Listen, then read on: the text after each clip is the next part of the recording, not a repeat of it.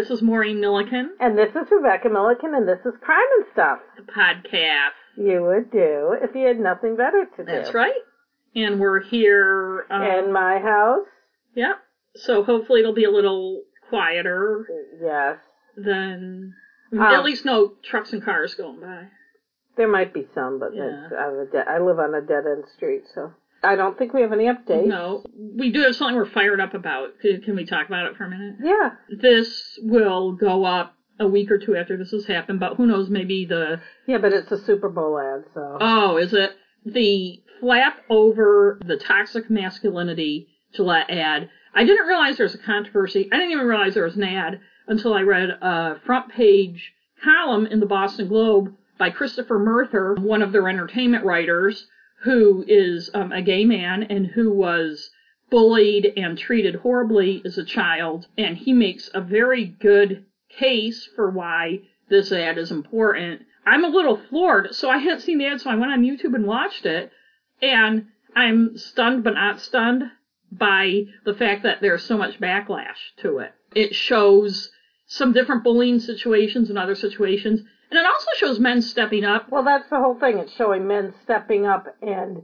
against bullying situations. And misogynistic Yeah. things, like there's one boardroom thing where there's a woman looking very uncomfortable, and the guy is saying, I think what she's trying to say is blah, blah, blah. But then it shows other things, like it shows a man, a man of color, holding his little toddler daughter in front of a mirror, and she's saying, I'm very strong, I'm very strong, or something like that.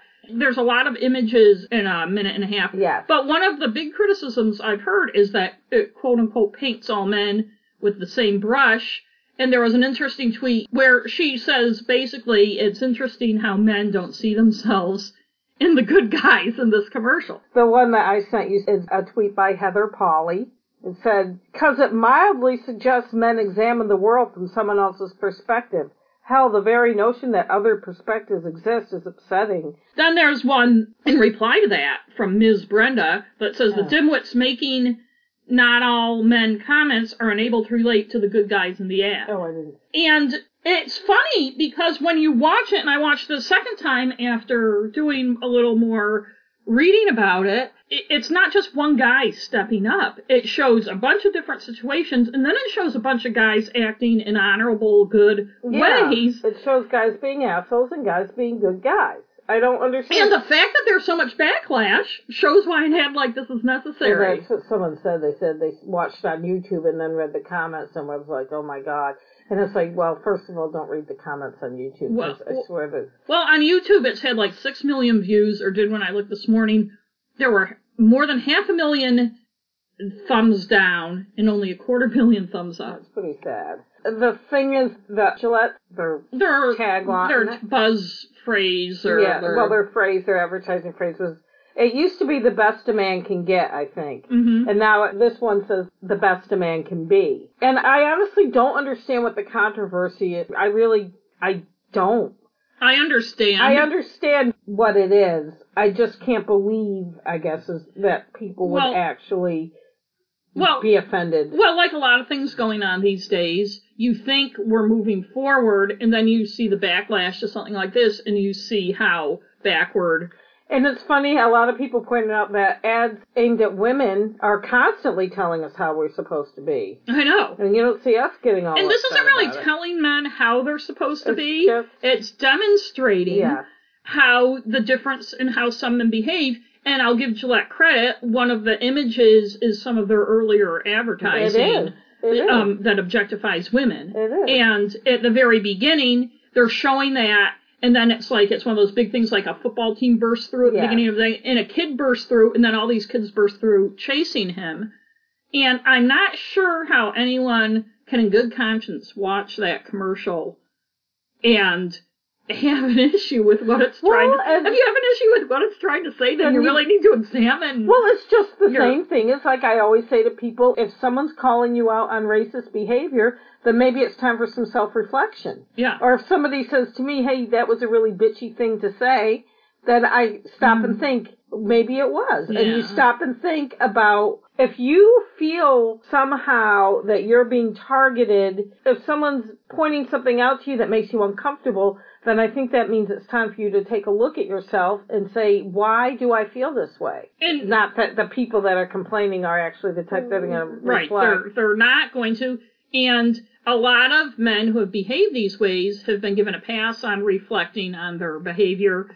The one of the things the ad says, you know, the whole boys will be boys thing. You know, so it's not being excused or rationalized anymore. I don't understand how people can support bullying behavior when you watch that commercial. How people can support being people called names. How people know. can support people being marginalized or objectified or treated like crap. Well, it's just we're being too sensitive. And of course, one of my least favorite TV celebrities, Piers Morgan. yes, he's like, you know, why can't we just allow boys to be boys and men to be men? Totally missing the whole point, or maybe getting the point but not liking it. Because, you know, when you've been allowed to treat people like shit for thousands and thousands of years, you don't want to have to change. Apparently not. So that's what we're fired up about. So do you want to start your presentation? Yes, I do.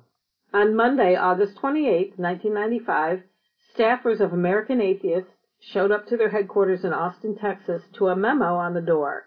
It read, quote, The Murray O'Hair family has been called out of town on an emergency basis. We do not know how long will be gone at the time of the writing of this memo. The memo was signed by John Garth Murray, who is the son of Madalyn Murray O'Hair and the acting head of the organization. This seemed odd since the Murray O'Hairs, as they called themselves, had just recently bought plane tickets to New York for September. They planned to picket Pope John Paul's appearances, which took place in October.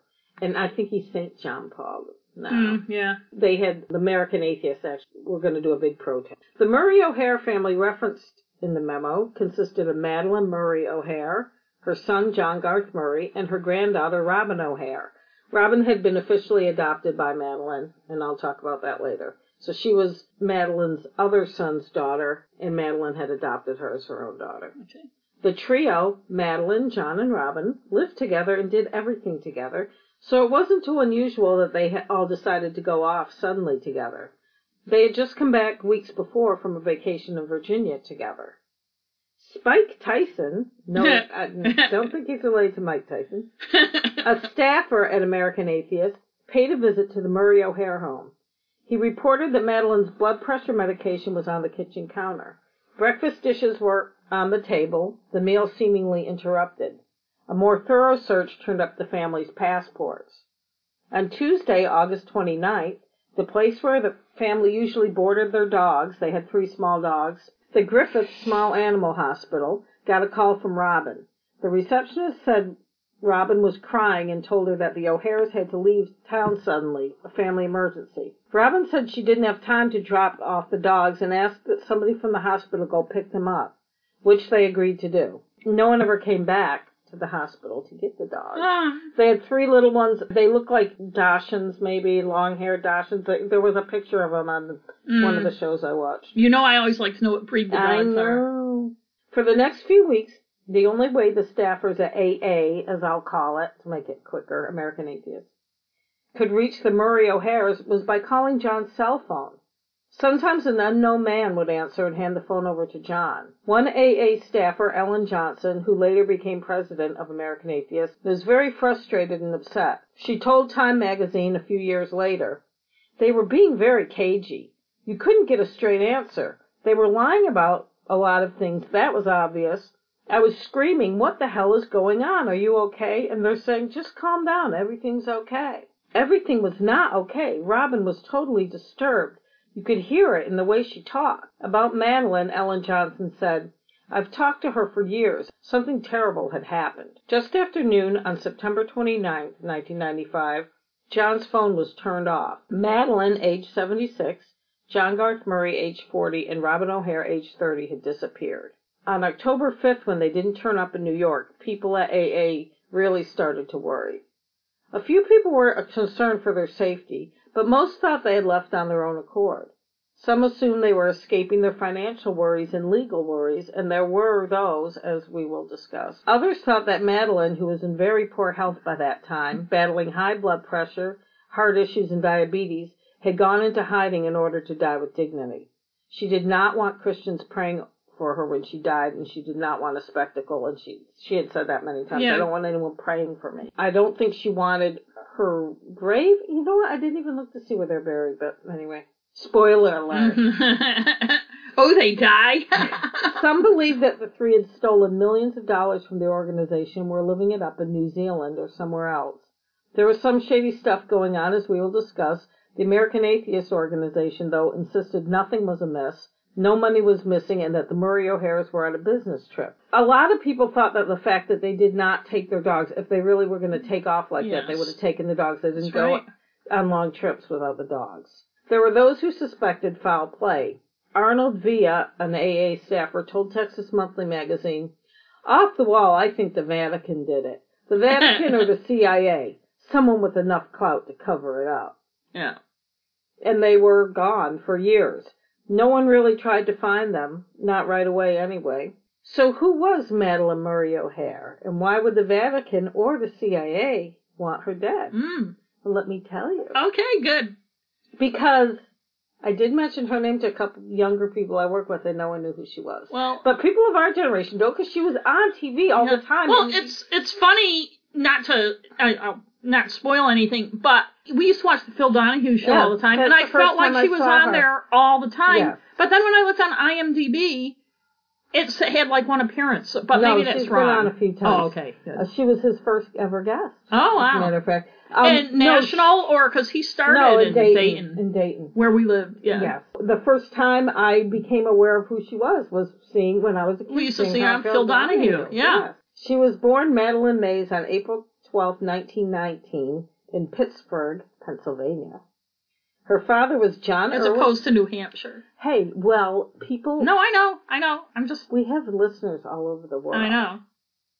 Her father was John Irwin Mays. His ancestry was Irish. Mm. He belonged to the Presbyterian Church. Oh. Her mother, Lena Christina, maiden name Scholl, was from a German background and Lutheran.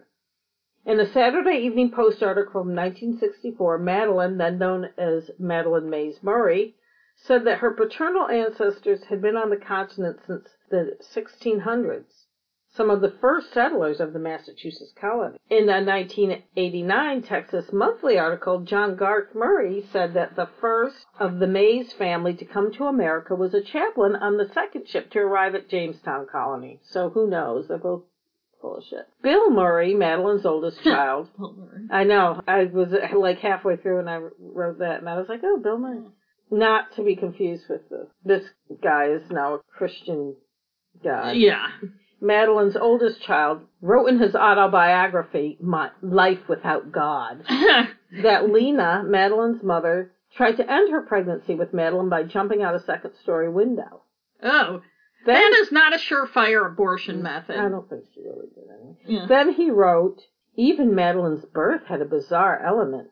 Grandmother swore years later that mother had been born with an unusual dark membrane covering her whole body. It resembled a black shroud, and grandmother claimed that the doctor at hand said it was very unusual, though he offered no explanation. He gave a portion of the membrane to her, and grandmother kept this odd keepsake for many years. Ew. But it just goes to show early on that people try to look for ways that somebody with strong opinions are different from Well, this- everybody else. This shroud isn't really bizarre or a mystery. It's called a veil or a caul, and one in about 80,000 babies are born with it.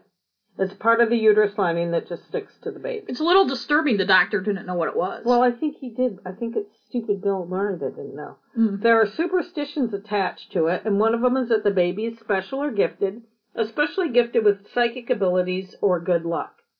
Madalyn and her older son Bill's accounts of family history are wildly different. Madalyn called her father Pop and said he was a wealthy contractor. But Bill called him, quote, a good carpenter, but the man never filed a tax return in his life. Madalyn wrote, I wish I could do it. We have always been affluent. I grew up in Cadillac cars, commodious homes with linen damask tablecloths and heavy silver and oriental rugs and a concert grand Steinway piano. I had fur coats and diamond rings and designer dresses. She also said, the chauffeur of our Rolls Royce was black and shiny and he rode me on his shoulders. Mm. But Bill said the chauffeur was a family friend who brought food to the Mays family when Madalyn's father went broke. After Pupp's construction company failed, according to Bill, Pupp opened a roadhouse that was also a brothel and had a rum running business during Prohibition. Now, I guess both accounts could be true, because people were living beyond their means in the 20s, so he could have been rich and gone broke. But I also think Madalyn and Bill were both prone to exaggeration and making shit up. If he went broke when the depression or whatever started, she would have only She been was 10 or 10, 11 or 12. but- But she said we grew up with all this I stuff. know, but she might have. Madalyn and her father had a love-hate relationship.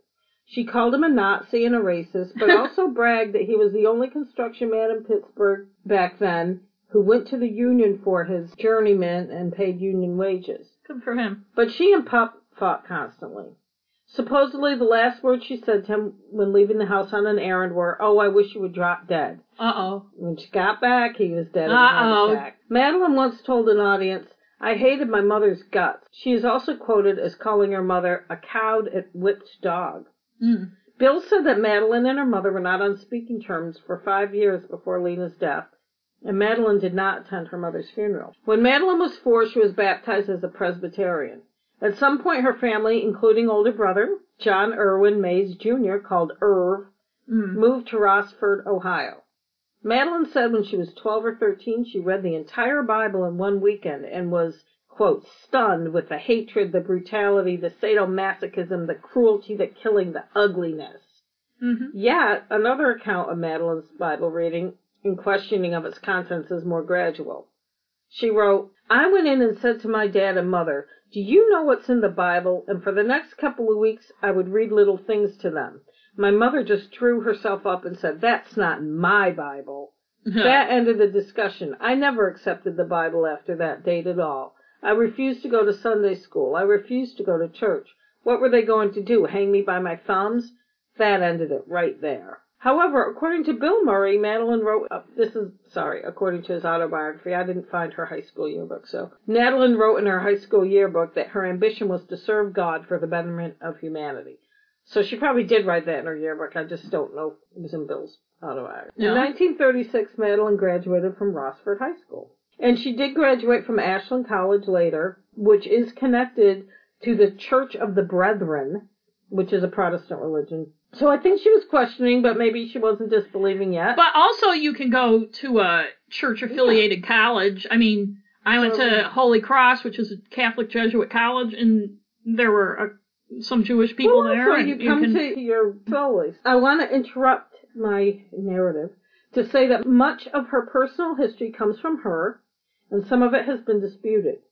As we will find out, she tended to self-aggrandize and embellish her background. In some of my research, I came across reporters who tried to confirm some of her history and didn't find evidence of some of her claims. So take some of this with a grain of salt. Yeah. I'm getting this information from a lot of sources, mostly Texas Monthly, the San Antonio Express News, Wikipedia, tons of TV sources. Uh, she did many, many interviews. She loved to be on TV, and she was a compelling guest. As I go along, I'll try to give credit to wherever Where I got the information. A lot of it I got from more than one source. But I owe a lot to two articles from Texas Monthly, one from January 1989 by Lawrence Wright with the title God Help Her, and one written 10 years later, May 1999, by Michael Hall, titled Has Madalyn Murray O'Hair Met Her Maker? Both are written in kind of an annoying, condescending tone, Mhm. but they did have a lot of information. But the, the way they're written is, ugh. when people have views that are not widely accepted, it, they're treated. Yeah, the press talk- treat we'll- almost like they're not real. Yes, we can talk people. about yeah. her uh, at the end. Yeah. In 1941, Madalyn married steelworker John Ross. Inspired after the attack on Pearl Harbor, John Ross joined the U.S. Marines and Madalyn the Women's Army Corps, or WACS, as call them. Madalyn worked as a cryptologist and was stationed in Italy. There she had an affair with Officer William J. Murray, Jr. She ended up pregnant, but because Murray was Roman Catholic, he refused to divorce his wife. Uh, This is how it's been reported. Yes. Um, my personal feeling is that he also would have gotten in trouble for infidelity. His career would have been in jeopardy. So right. sure you could get kicked affair. out and Yeah. court You martialed still for having an can. affair. You can still get kicked out. And I know, yeah, I've read too, it's because he was Catholic, but my guess is she's just like many young women who get impregnated by a married man in authority. I mean, who says he even wanted to leave his wife? It's, She may not have even cared. yeah. Um, Madalyn says she was on General Eisenhower's staff in North Africa and Italy, but the archivists at the Eisenhower Library found no record of that. I think that might be her embellishing. Yeah. She did serve in Italy, though. I mean, she wasn't lying about that.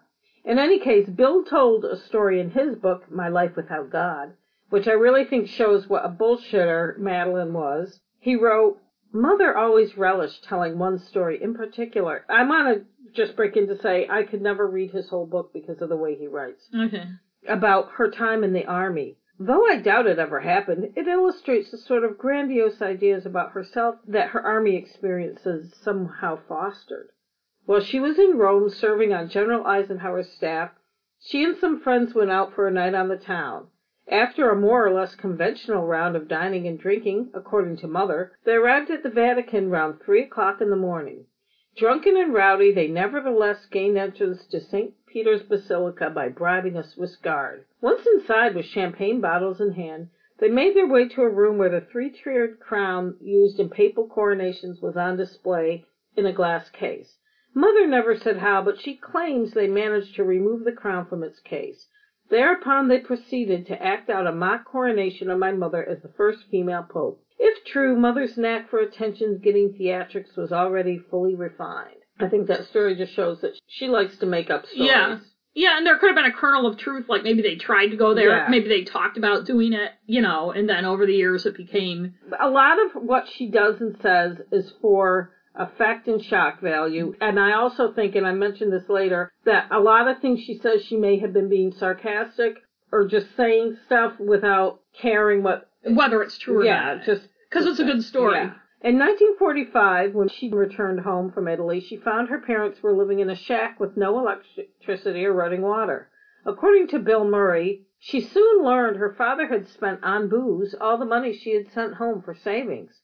The whole family was destitute. She was pregnant, and her husband, not the father of her child, was expected home any time.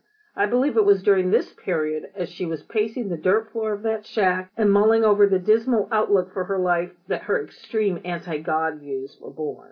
Hmm. Now, I think Bill is as prone to bullshit as his mother because he also wrote, by this time Mother's antagonism toward God had reached an advanced stage. He wrote that during a bad thunder and lightning storm, she said she was going to go outside to, quote, challenge God to strike me and this child dead with one of those lightning bolts.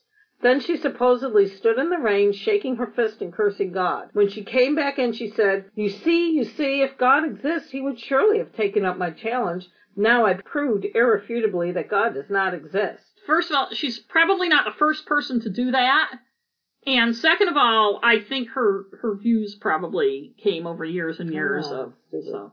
When John Ross returned, he offered to stay married and raise Bill as his own, but she decided to divorce him. In 1949, she graduated from Ashland College. Shortly after that, Madalyn's son Bill. So Bill was born in, a little later in 1945, and Madalyn took the name Murray, even though she hadn't married Bill's father. So when she when he was born, she changed her name to Murray after she got divorced, or she added it to her name. She was Madalyn Mays Murray, and her son was William Murray Jr. Or the third. He the was third. the third. In 1949, she graduated from Ashland College. Shortly after that, Madalyn, son Bill, brother Irv, and parents Lena and John all moved to Houston, Ah.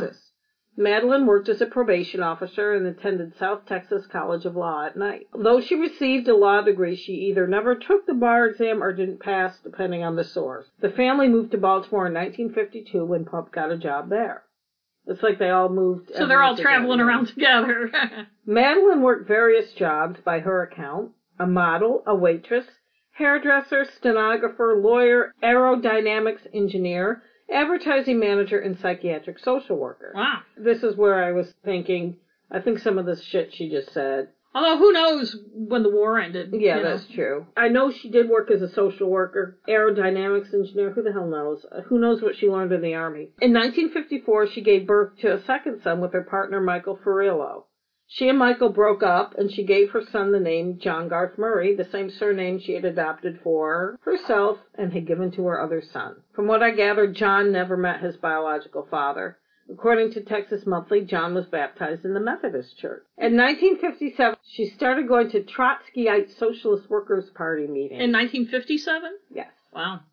In 1959, she applied for citizenship to the Soviet Union. When she didn't get a response, she took the Queen Mary across the Atlantic to Paris and went to the Soviet embassy and tried to defect. Bill Murray said the Soviet embassy didn't know what to do. It was the first time they ever had anyone trying to defect to them. And I was thinking, what about Leah? Yeah, I was just but he say- might have been after her. It might. It was around the same time, Yeah. so maybe it was a thing back then. They came back to Baltimore, where her life as a famous atheist was about to begin. Ooh. There are many different stories about how her famous lawsuit, Murray versus Curlett, came about. In a Playboy interview in 1965, she said, I was shamed into it by my son Bill, who came to me in 1960, he was 14 then, and said, Mother, you've been professing that you're an atheist for a long time now. Well, I don't believe in God either, but every day in school I'm forced to say my prayers, and I feel like a hypocrite. Why should I be compelled to betray my beliefs? I couldn't answer him. He quoted the old parable to me. It is not by their words, but by their deeds that ye shall know them, and pointed out that if I was a true atheist, I would not permit the public schools of America to force him to read the Bible and say prayers against his will. He was right. Words divorced from actions supporting them are meaningless and hypocritical. So we began the suit, and finally we won it. I knew it wasn't going to make me the most popular woman in Baltimore, but I sure as hell didn't anticipate the tidal wave of virulent, vindictive, murderous hatred that thundered down on top of me and my family in its wake. And also, Baltimore is a bastion of As we know Catholicism. from watching The Keepers. Yeah, well, I knew that Oh. before that, but it's Well, she said that about about Baltimore, and she also said from living in Baltimore, she there's some quote of hers that said, "Forget about religion being the opiate of the masses. Baseball is because Mm. of living in Baltimore." Mm. I guess. Um, a lot of that story is suspect to me. Most accounts say that she heard students praying when she was in the school, either registering Bill or for some she was in the school for some other reason and and saw that they were praying. I guess she could have asked him about it, and he gave her that eloquent speech, but I sincerely doubt that a 14 year old gave her that. Speech. maybe she's paraphrasing. Maybe he came home and maybe he was even giving her shit and said, "Well, mom, you're an atheist, but we Yeah. have to pray at school. So what's that all about?" That's true. You know, That and is- she just extrapolated it into an eloquent speech.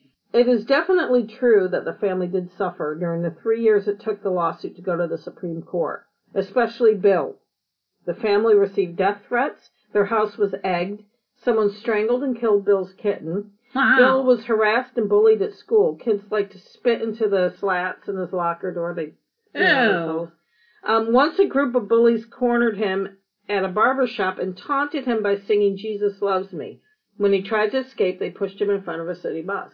Maybe they should all see that Gillette commercial. I know. I, I know that reminded me of it. Madalyn blamed the constant harassment for her father's fatal heart attack. Um, also, I'll say that my ex-husband is, he's 60 now. He was born Wow. in 1958. Before this, he went to school in Bath, Maine. They did used to pray in school, and he's Jewish. But they were Christian prayers. They, They were Christian praying the prayers. Torah. He did not pray Yeah. because he was not Christian. He did get beat up. He did get bullied.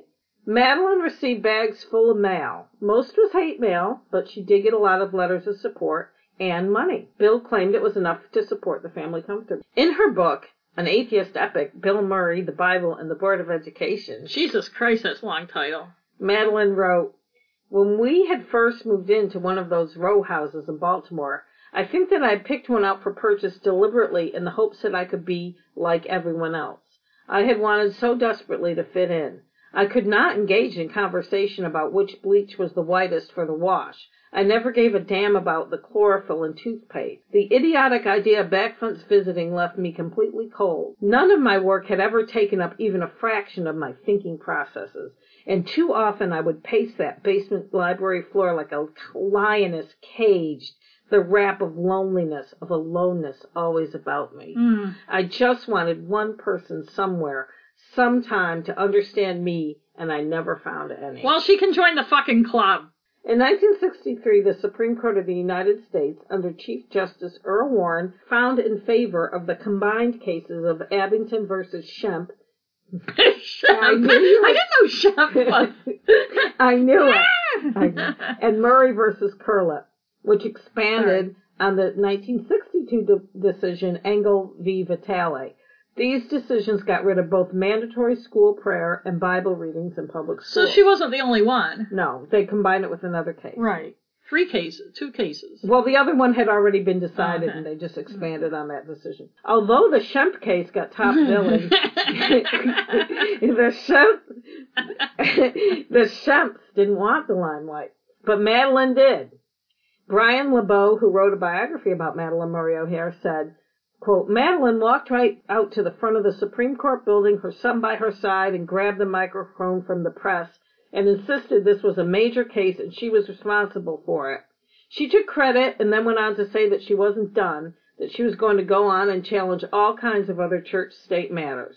And she did do it, so I don't And- know why he's making it sound See- like, ugh, she said she was going to do this. Yeah, she did. Right, and frankly, I don't think her, like lots of times, her wanting publicity is used as like a criticism of her Yeah. views, and somebody had to do it. I know. You know, the fact that she was willing, They did a lot of good things, The- a lot of worthy. I was just gonna say, the fact that she was willing to stand up for her beliefs and not just sit there and say, okay, that was done, Yeah. says a lot about her. And it's easy to oversimplify, and people have done it because they found her abrasive. Yes. And they didn't agree with her beliefs to oversimplify her motives. Yes.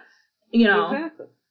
In 1965, Bill's high school girlfriend Susan gave birth to a daughter, Robin. I never found out why Susan didn't or couldn't raise Robin, but Bill didn't say in his autobiography. I didn't read it. And I, I'm sure he Rationalized his own yeah. Uh, abandonment of his daughter, Right. which he basically did. And then he tried to make it up to her, but she didn't. Yeah. She wasn't interested. Well, he makes it sound like Madalyn poisoned her against him, but it's Mm. like, fuck you. In 1964, after being charged with assaulting five police officers in Baltimore, apparently when they were trying to remove Susan, Bill's girlfriend, from her home, Madalyn and the family decided to leave Baltimore. They went to Hawaii, where they took refuge in a Unitarian church. Not sure why they left Hawaii. I couldn't find that anywhere. But then they moved to Mexico. All I could find out about that is that they were expelled by the Mexican government and ended up in Austin, Texas. In Austin, she married Richard O'Hair in 1965 and added his name to hers. She described him as both cruelty and love, patience and anger, ignorance and knowledge. Ooh, he sounds so enigmatic. He spent time or like just like an asshole. no, he sounded like an asshole. He spent time in jail for aggravated assault against Madalyn, so it wasn't a happy marriage. Bill Murray said that Madalyn had intended to divorce O'Hair, but then learned he had terminal cancer, so she stayed married in order to get his pension. He is described in everything I read as an FBI, which is the Federal Bureau of Investigation, for those who don't know. Mm. He's described as an FBI informant. So I'm like, what do they mean by that? Well, then finally I found something that told me. Yeah. In the 1940s, Richard O'Hair belonged to a communist group in Detroit. He gave more than a hundred names to the FBI. Oh, what a. s- Uh, yeah, in the 50s. Yeah. And he was investigated for claiming to be an FBI agent. Hmm. Girls, when, if He ever wasn't. guy says is trying to pick you up and tells you they're an FBI agent or, Or a CIA agent, Usually they say CIA. yeah, they usually do. Yeah, they're not. He died in 1978, still married to Madalyn, though they had been estranged for years before his death. And just the whole thing about she planned to divorce him but stay with him for the pension. First of all, if you're married to the guy and he's dying, you should get what he had. Second of all, he could have divorced her. I know a lot of people that just stay married Right, and they, they separate. They just don't feel like right. doing anything about it. Bill Murray wrote, It is my opinion that my mother's maniacal campaign to remove all reference to God in public schools and government stems back to this issue. Madalyn Murray was mad at men and she was mad at God who was male. Mm. And I say to that, please. Yeah. Typical male opinion, he's making it all about himself. Yeah. Like all about men. It's Yeah. like, why would it have anything to do with men? Being an atheist. Oh, I hate men. Because God's a man. Early in their marriage, Madalyn and Richard started a church in Austin, Poor Richard's Universal Life Church, to illustrate their opposition to tax exempt status for churches. They were trying to get, churches taxed. Eh, but they were trying to start the silly church and get it tax exempt to Right, show how right. silly they thought it was. Richard was president, pastor, and prophet, and Madalyn was, was bishop. There's a film clip of her putting on a clerical collar and laughing. Um, Bill Murray said, My mother is a cult leader, if you haven't noticed. Well, She makes the Reverend Moon look mainstream, and the Reverend Moon for the this was in 1989. He said that the Reverend Moon. Yeah, I guess he's dead. Sun. Myung Moon. Is is the Unification Church still around? I don't know. I don't know. Maybe. We'll have to do it. For But it was a cult. It It's a- considered a cult church. Although some mm-hmm. people can argue that any religious order led by Me and one person Madalyn is would. a cult. Bill, for his part, had gone into the Army after Robin's birth and worked at Braniff Airlines, but came back to Austin in 1975, quote, to help with the family atheist business. all of a sudden, I was back in all of this irrationality the screaming, the hollering, the profanity, the drinking. Sounds like fun. I started to drink heavily myself. When I finally left Austin in October of 1977, I was in total emotional distress. I got a car and drove to Tucson, Arizona, and opened a bookstore. I, was, I thought you were going to say, ask if he was looking for some Arizona grass. I was. That's all you're thinking. I know. Oh, but JoJo left Tucson. Arizona. yes, I was going to say that. He said, Jojo left his home. Yes, that's right. He said, My conversion was not a reaction to my mother's being an atheist. It was a reaction to the total swirling chaos that surrounds everything that has to do with my mother. Right, like so many people, he turned to religion for answers and stability. Well, listen, then. He eventually ended up in San Francisco and started going to Alcoholics Anonymous meetings. the where- other AA. Yes, where he found God. He said, Oh, God was an alcoholic too? Yes. He said, but I was praying to a God I didn't know. I said, please, God, get this garbage out of my mind about my mother. Let me walk away from my past and do whatever it is I need to do. It took me two years after I had said, yes, I want to believe that Jesus is the Christ, to convince myself that that's what I believe. I'm like, so you convinced yourself? I don't, Mm, yeah, whatever. I think he's, his issues have to do a lot more with his mother than anything else. yeah. And I'm sure she was not an easy mother. No, I'm sure she wasn't. Madalyn didn't appreciate his spiritual awakening, which happened in 1980. She reportedly said, One could call this a postnatal abortion on the part of a mother, I guess. I repudiate him entirely and completely for now and at all times. He is beyond human forgiveness. I don't know if she actually said that or Yeah. not. It's attributed to her. Still, Madalyn had her younger son, John Garth, to help with the family business. She had formed American Atheists in 1963 after winning the famous lawsuit. The membership over the years has been in dispute. While Madalyn once claimed to have over 100,000 members, others claimed it was only 2,500 or less. The official number in the late 1980s was about 55,000. They had enough to open a large center. It was 16,000 plus square feet in Austin. It contained a printing facility worth millions of dollars, had a library of 25,000 volumes, and it was tax exempt because it's a nonprofit. Right. Madalyn had an assortment of employees at American Atheist. Someone who had been in prison for threatening President Reagan, a gay activist with a phone sex business, a Vietnam vet who lost his belief during the war, ex-con students, and people who just needed a job and didn't care about the philosophical beliefs of their workplace. Madalyn wrote in her diary in 1979, We can afford lumpen proletariat employees, and that's what we get. Flotsam and jetsam, pimps, whores, hopheads, queers, pinkos, drunks, glue sniffers, and freaks. I'm absolutely fed up with all of them. Her diaries actually went on sale in like 1999. I, they were personal diaries. They Yeah. weren't. Madalyn was president until 1986 when John took over. Madalyn, John, and Robin ran the organization, all serving in top positions until their disappearance. It was like a family Right. organization.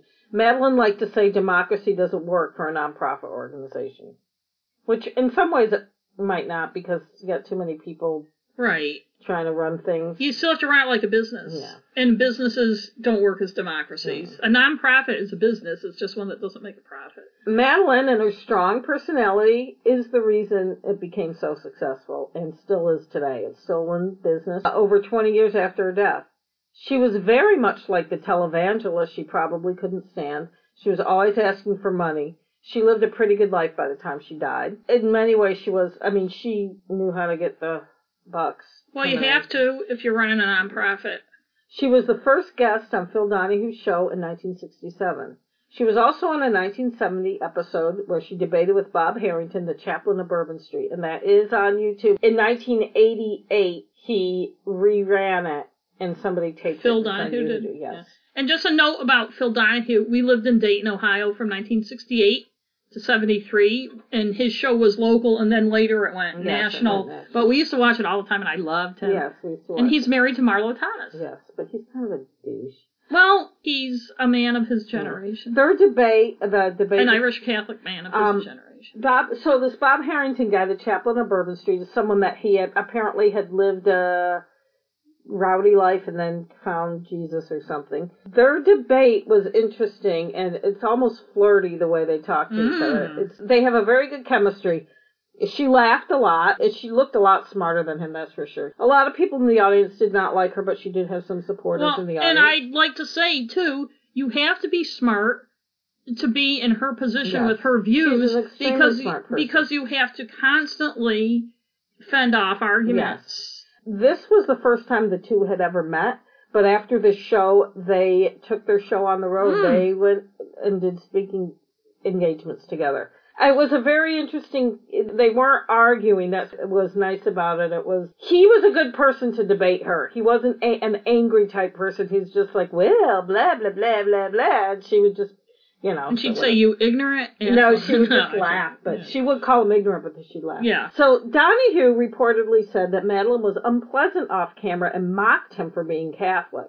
But in her defense, he gave her shit every time she was a guest on his show. Yeah. He would ask her stupid questions, and she was on many times. Right. We saw her. And what I was going to say when you said earlier that he was kind of a douche, I give him credit. I know it helped his ratings too, Yes, but he, he gave her that. a forum, Yes, he did. and a lot of people wouldn't have. Although a lot of people said that have had her as a guest said she's a great guest because she's controversial and people will watch. Right. Uh-huh. And also, for all, she probably doesn't have a sense of humor about No, himself, I and she was he does. probably teasing She was him. teasing him. I say she was giving him shit. Yeah. I don't think that I wouldn't call that mocking. If No. I knew somebody, if I if I knew someone that was super Catholic, like he apparently was, even though he did get divorced and marry Marlo. His I wife died. judge. Oh, so never mind. He was a widow. Okay. Widower. Sorry, I'm a shithead. If I knew someone that's really religious, I'd tease him. I mean, Well, put it, this way. if they have a sense of I have. I have friends and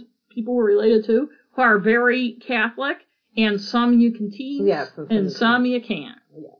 And uh, it's funny too because the Bob Harrington, the the chaplain of Bourbon Street audience member, said something about why do you ask Phil if he's saved? I think Phil's fine. And Bob's like, cause he's lost. He's not saved. And Phil's And like, also- "Wait a minute." And also, FYI to Protestants, Catholics don't use that terminology I of know. being saved. That's a that's a They Protestant know that. but that's why they We're saved when were we're papists. That's why. sin. Jeez. Yeah. Anyway, mm-hmm. not we. I'm not a Catholic. I mean, I'm an atheist. No, you just never, full disclosure. You're I'm never. You'll never not be a Catholic. I know. Well, it's a cultural Yeah. thing. Anyway, Madalyn kept herself busy and in the news. Her organization filed a lot of lawsuits. You can look on Wikipedia to see. Or on their, they actually have a website, which I did some research on, American Atheist. Many of the lawsuits have great merit. For instance, Hare versus Hill in 1978 challenged the provision in the Texas Constitution that anyone holding an office of public trust had to believe in God, had to express a belief in God. That's- To be- she won that suit, and a lot of states had that provision. I saw her on a PBS show where she was talking about that. You know, after she had just won this one, they had like PBS tonight or And, something. and by the way, the First Amendment points out that the government can't set a religion, and making somebody profess a belief in God, states' rights don't beat the Constitution. In 1983 or 1984, Madalyn became a speechwriter for Hustler magazine publisher Larry Flynt, Hmm. who was running for president as a Republican. Yeah. I forgot about that. Kind of surprising because Flynt was a born again Christian by this time. When he announced his presidency, he said, If elected, my primary goal will be to eliminate ignorance and venereal disease. Good for Larry. Unfortunately, Larry Flynt's presidential aspirations were dashed when he was sent to prison for contempt of court. He refused to give up the source of the secret tapes he had released having to do with John DeLorean's arrest for drug trafficking. Mm. Remember John DeLorean? Yep, the car guy. I sat in the DeLorean. When was? Oh, maybe you're going to say this. What? Oh, about Larry Flynt being shot. Oh, I don't know. He had was already paralyzed. been shot. Oh, he was already. He was already. But you know, maybe they, even though they were different in some ways, Larry and Madalyn. One thing was they had faced a lot of legal Yes, and he still had. Fights. He still has. And Republicans were different. Uh, a little back then. different. Yeah. While Larry Flynt was in prison, he gave Madalyn his power of attorney, giving her control over everything he owned, including Hustler magazine. Wow. The assets were worth hundreds of millions of dollars. Larry's brother, Jimmy Flynt, filed for conservatorship in Los Angeles and stopped her from taking over. When Larry got out of prison, he changed his mind and took his stuff back. I couldn't find out a lot about John and Robin. John seems to be pretty much his mother's son. One AA staffer said he was, quote, a big doofus who, who ran around the office yelling obscenities. In 1989 Texas Monthly Story, John said, Most cause people think that part of being a dissenter is that you need to be poor or look poor. Madalyn and I and Robin just don't fit into that role. We're accustomed to good food, to eating in dining rooms with tablecloths, good dishes, a good bottle of wine. Even when we go out for lunch, we go someplace nice. You'd never see us at McDonald's or Burger King. That's just not our lifestyle. All of us have nice clothes. My suits cost a minimum of five, six hundred dollars. My shirts are custom made, my ties are all silk. We have a nice house in Northwest Hills, nice automobiles. We get a tremendous amount of flack over the fact that I drive a Mercedes, Madalyn drives a Mercedes, and Robin drives a Porsche. so do a lot of ministers. We've been around the world three times. I kind of understand someone like Swaggart, and he's talking about Jimmy, Jimmy. Swaggart, which you- guys, if you're Look younger, up, might yeah. not. Yeah, te- he was a televangelist at the time. I understand why he has the mansion, the limos, the Rolexes, and so on. He's in with a particular set of folk, and he's got to compete. The people in his church are happy for him to do that. It's just the outsiders who don't understand. Well, to tell you the truth, there I read somewhere once there was a study done about nonprofits that the wealthier your nonprofit looks and the people who run it look, the more money you generate. That's probably true. Yeah. So maybe he's right. The other thing is he mentions Jimmy Swaggart. This was right before the scandal with Jimmy oh, Swaggart Oh, with uh-huh. the prostitute. Because I was thinking about that, and I remember it was about 1990. Yeah. A lot of staffers did not like John as president of the organization. He alienated a lot of the chapters around the country. He had no personal skills and poor management skills. Hmm. People said that Madalyn still ran things anyway. And I've worked for that guy. Uh, John was more of a follower. Yeah. Mar- Madalyn still just did. Well, it must be hard too, whether you're a doofus or not, when your mother has that much energy and personality and she's just a force of nature. She really was. it must really be hard unless you're really comfortable in your own skin, which, Which he don't probably wasn't, was. because she we'll was more overwhelming. And it's hard to know because people that worked with him and stuff, you know, they didn't like him very much. And and some guys like, well, he tried to get a girlfriend once, but Madalyn got rid of her pretty quick. So who knows? Who knows? So Robin was described as more sensitive.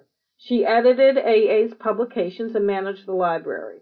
She wrote poems, and the American Atheist Press published a book of her poems in 1981.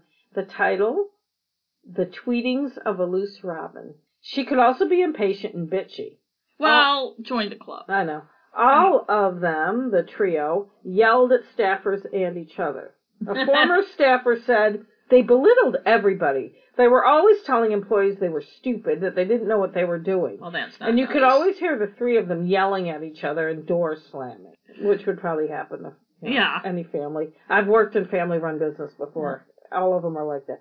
When you were out, you were out with Madalyn. One former staffer said she contested his unemployment claim by saying he murdered some people and had sex with animals.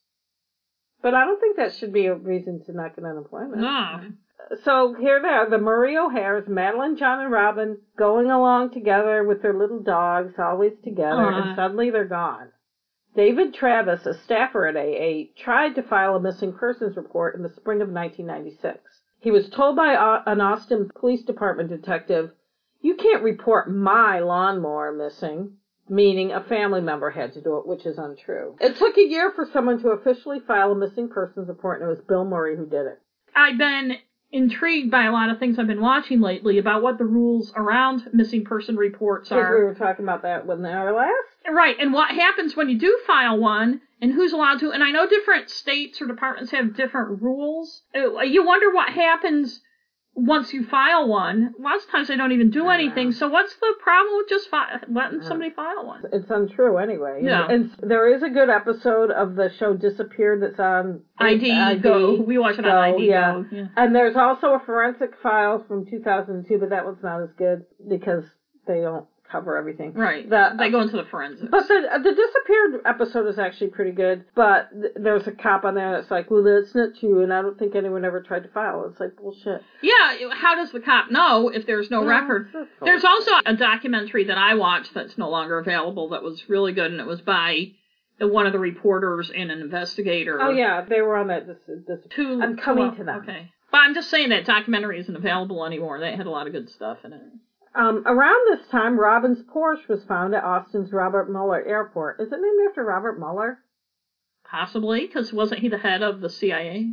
And he also is a war vet, war hero. Mhm. Anyway, we'll find out. Police found nothing suspicious about that, even though it's like friggin' year later and her Porsche's at the airport. Not much happened for a year. Oh no, I'm sorry, it wasn't a year later. It was like six months later. The police didn't appear to have, con- have concern about it. In fact, in the spring of 1997, they released a statement that said, "We've already given it more attention than a case of its type because of her notoriety." But there were those interested in the case. One of them was a young reporter from the San Antonio Express News, John McCormick. He was only 23, actually. That's why he got the shit story that nobody Yes. else wanted to he do. He was assigned the story about the one year anniversary of the Murray O'Hair's disappearance. He started to do some investigating. He Good got for him. he got hold of their American Atheist 1995 tax returns. He found documentation that showed the organization was missing over $600,000 from a trust fund that had been formed from bequest from people's wills. So he actually did some real reporting. There were also forms that showed $260,000 holdings in New Zealand government stock. A short time later, the Houston Chronicle reported that John Murray had sold his Mercedes to a San Antonio couple for $15,000 cash. Now, what re- what Which was- paper what paper did He uh, worked for the San Antonio News Express. See, Oh, so what happened? Right. So what happened is he did an actual story, and then somebody at the Houston Chronicle, the bigger paper, said, "Shit, they're beating us. We gotta." But also that the fact that they'd been missing for over a year. Well, someone probably called and said, "Hey, John Murray." right. Oh, but yeah, I'm thinking I it was see. spurred by the San Yes, it was- Antonio It was spurred- reporter and looking it was into it. It was the anniversary. Right, because like, no, yeah, right, yeah. because nobody else was giving a Yeah, shit until right. he wrote You're right. something. The fifteen thousand dollar cash was six thousand dollars below the blue book value of the car. The buyer was a man named Mark Sparrow. He said he answered a classified ad and the owner was, quote, in a hurry to sell it. He described the seller, who identified himself as John, as about fifty, five foot nine, stocky light curly hair. This did not describe tall, six foot two, dark haired John. The signature on the title transfer did seem to be John's though. And he would have been in his what early 40s? He was 40. 40. Yeah. He was 40. Yeah. Robin was about 30. John was 40. I've seen some news reports say he was 41 and she was 31, so they're Yeah, about right. that age. The car was parked at the Warren Inn, which was a motel slash apartment complex in northwest San Antonio. Faux John, I call him, delivered the car to Sparrow's office, and a man and a woman in a pickup truck picked him up.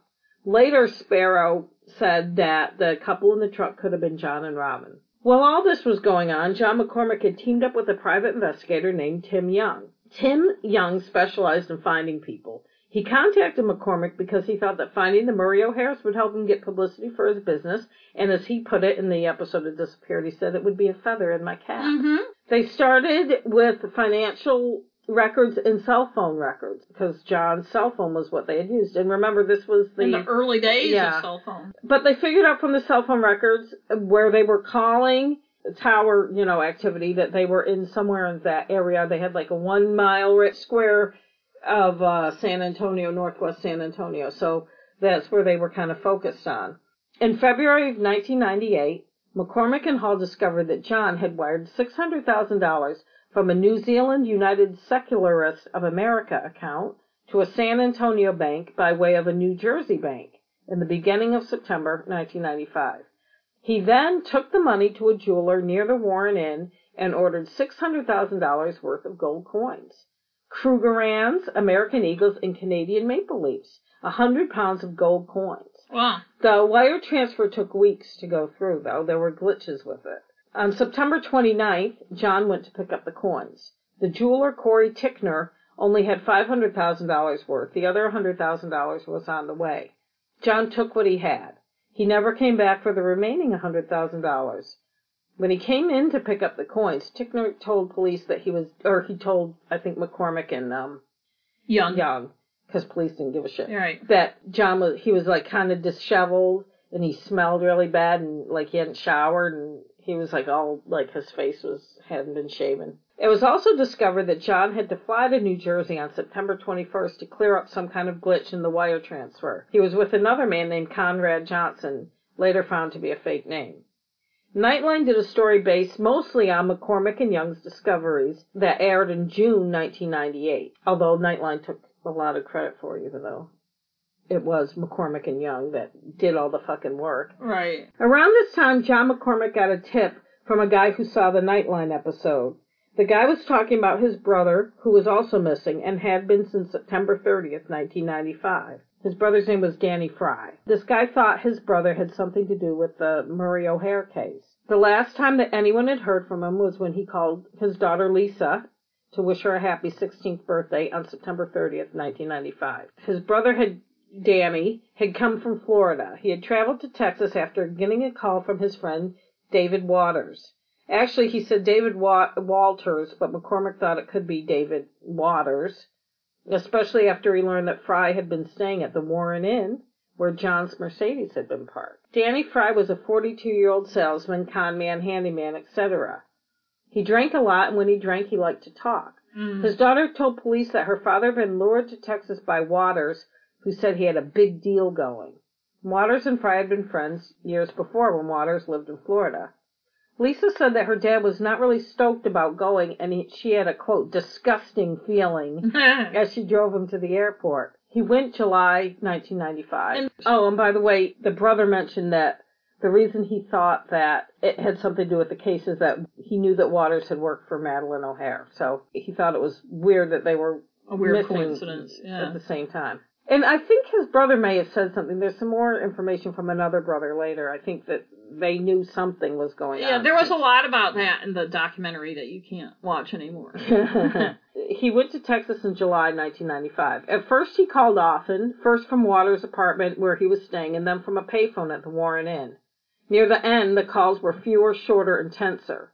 It was like he was sneaking calls to me, Lisa said. Two days after Fry's final call to his daughter, a man's body, missing a head and hands, was found on the banks of the Trinity River near, I think it's Seagoville, Texas. I was just watching some true crime show. I can't even remember what, and the cop said, "Yeah, when it's missing a head, that's a red flag."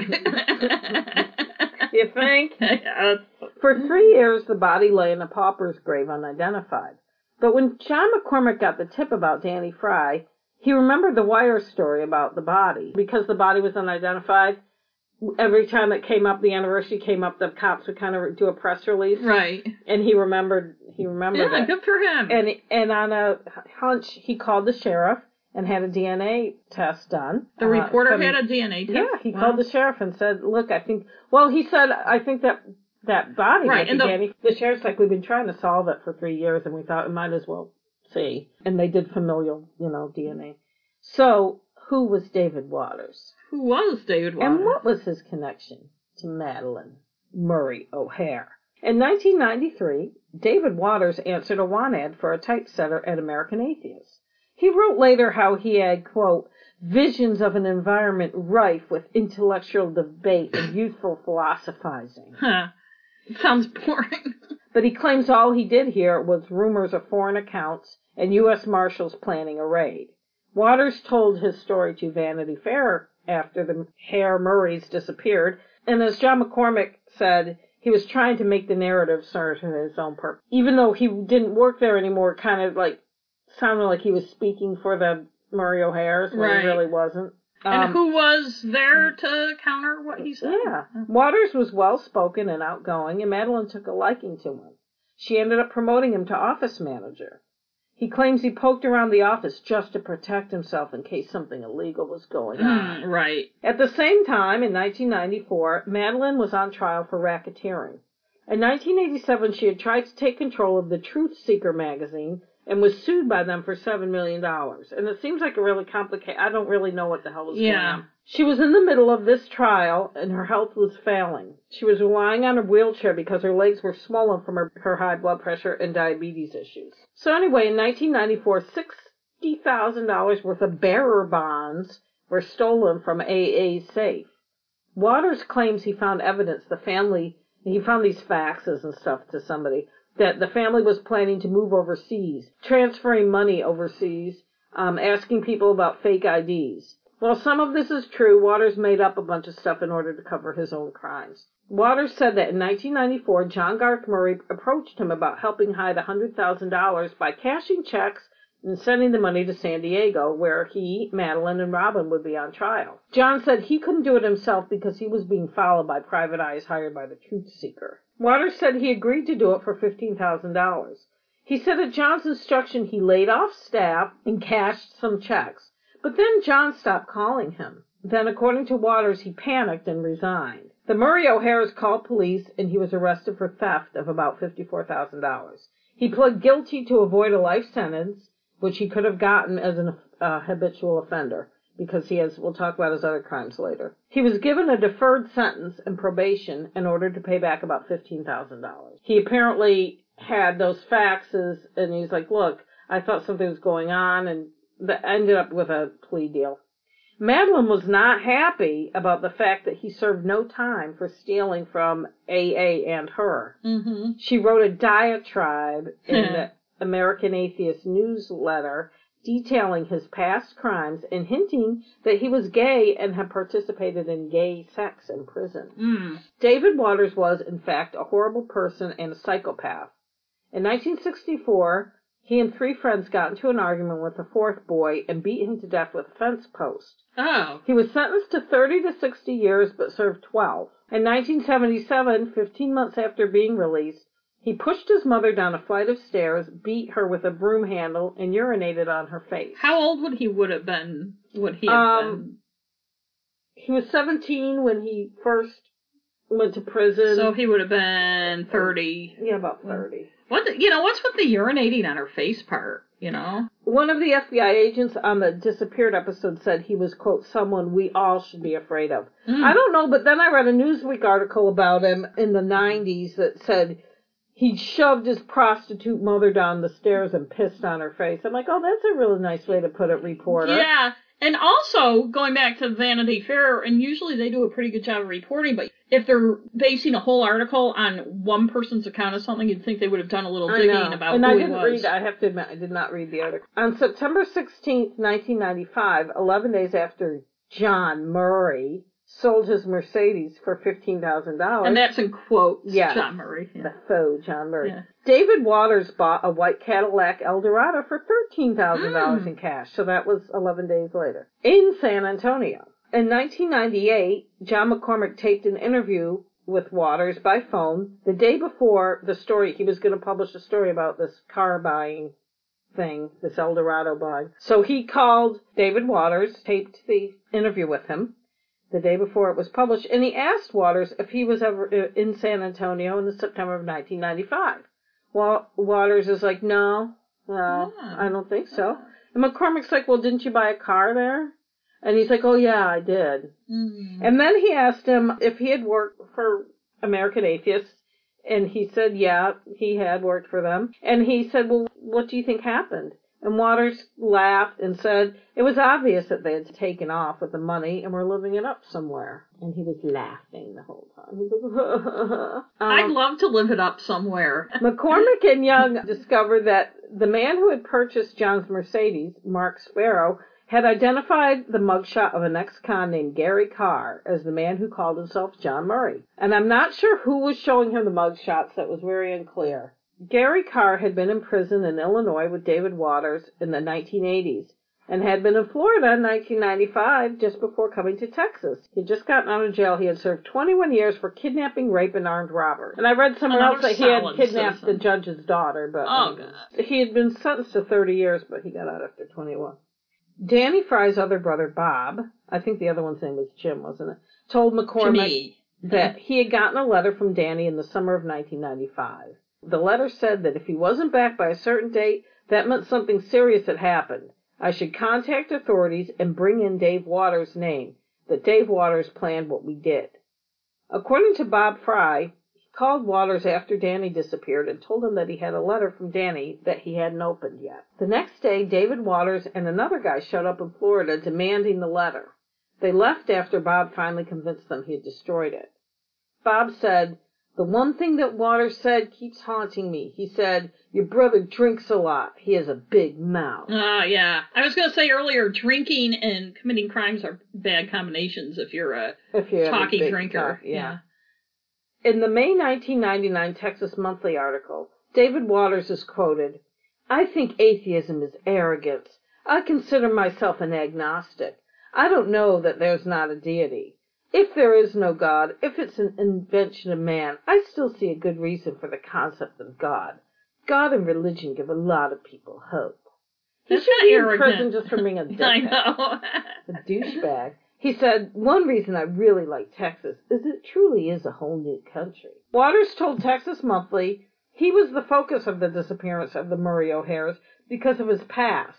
He said he was frustrated and embarrassed to be suspected. Hmm. Aw. He claimed he had invited Danny Fry to Austin, but never said anything about a big deal. He said Danny left Florida to disappear. Quote, Danny essentially disappeared as soon as he left Florida. Apparently he had some felony things he was looking at over in Florida. He defrauded some old people in a condo scheme. He was talking about the economic situation in Austin, Texas. I told him this was the place to be. I said the unemployment rate is nil. I said if you want to work, make a buck, this is the place to be. Mm. He said Danny Fry did stay at his apartment. As for Lisa Fry's accusations, Waters said, This is the same daughter who told me that this is not the first time Danny has done this, and that if I talk to Danny, to tell Danny to turn himself in and do his time. Which she didn't ever say, she No. says. He laughed off Bob Fry's story about the letter, saying, You mean the one that conveniently was destroyed? If I got a letter from my brother that suggested what this letter supposedly suggested, not only would I not destroy that letter, that letter would be in my safe deposit box. I have to say that uh, he does have a point there. Yeah, but people don't always do the smart thing with shit. And also, if you got a letter like that from one of your siblings, would you immediately say, I'm going to put this in a safe deposit No. box? No, you'd probably say, oh, this is a little odd, and you'd put it somewhere in your house or something, right? Who knows? About the ex-con from Illinois that McCormick had reported about, Waters said, I've got a hunch that just about anyone I do know, once McCormick finds out I know him, or have had any affiliation with him, is somehow going to come to the forefront here. Waters accused John McCormick, who he called his nemesis, of having tunnel vision. I think there's a number of things he has probably come across that he's put out of the way because they do not coincide with what his theory is. If I were John McCormick too, I would be scared yeah, to have maybe that. he was. David Waters said he had nothing to do with the family's disappearance. He said the faxes he discovered showing money transfers, etc., proved it, and apparently he showed the faxes to Vanity Fair too. That gave him credibility with Right. them again. He was Although e- you could easily manufacture fake faxes. I know. He was even shopping around a book about his time at American Atheist. He had a ghostwriter slash agent. He said, Madeline had me pegged as a fall guy from day one. Hmm. Waters claimed all the evidence against him was circumstantial. He implied by that that he was being Right, framed. set up. Yeah. And if he had five hundred thousand dollars, where was it? He said he still owed Harry Preston, the agent slash ghostwriter, twenty five hundred of his five thousand dollar fee for the book. He was at risk of going to jail because he couldn't afford the two hundred monthly restitution payments to American Atheists. His ex girlfriend Lisa Grumbles I know, who dated Waters in the fall of 1998 said, he is very conservative with money. If he had a lot of money, he wouldn't have kept that old Camaro. The Camaro died, so Waters was using a bicycle. He said he'd lost his job because of the newspaper stories about him. He was about to get evicted for not paying rent. He said, quote, I'm trying to keep a positive mental attitude, but I seem to be going down the tubes. I wish I had about a half a million dollars to dip into. Why does everybody think I'm going to get arrested? And who doesn't wish they had $500,000? Yeah, I could use it. In March of 1999, the FBI searched Waters' apartment and found 119 rounds of handgun ammunition. They must have gotten a tip or something. They don't say why they searched. Mm-hmm. They must have gotten a warrant somehow. As a convicted felon, he was not allowed to be in possession of firearms or ammunition.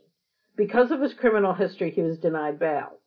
The FBI also found a bunch of American Atheist documents and stuff he shouldn't have had, but they found no evidence that linked him to the Murray O'Hair's disappearance.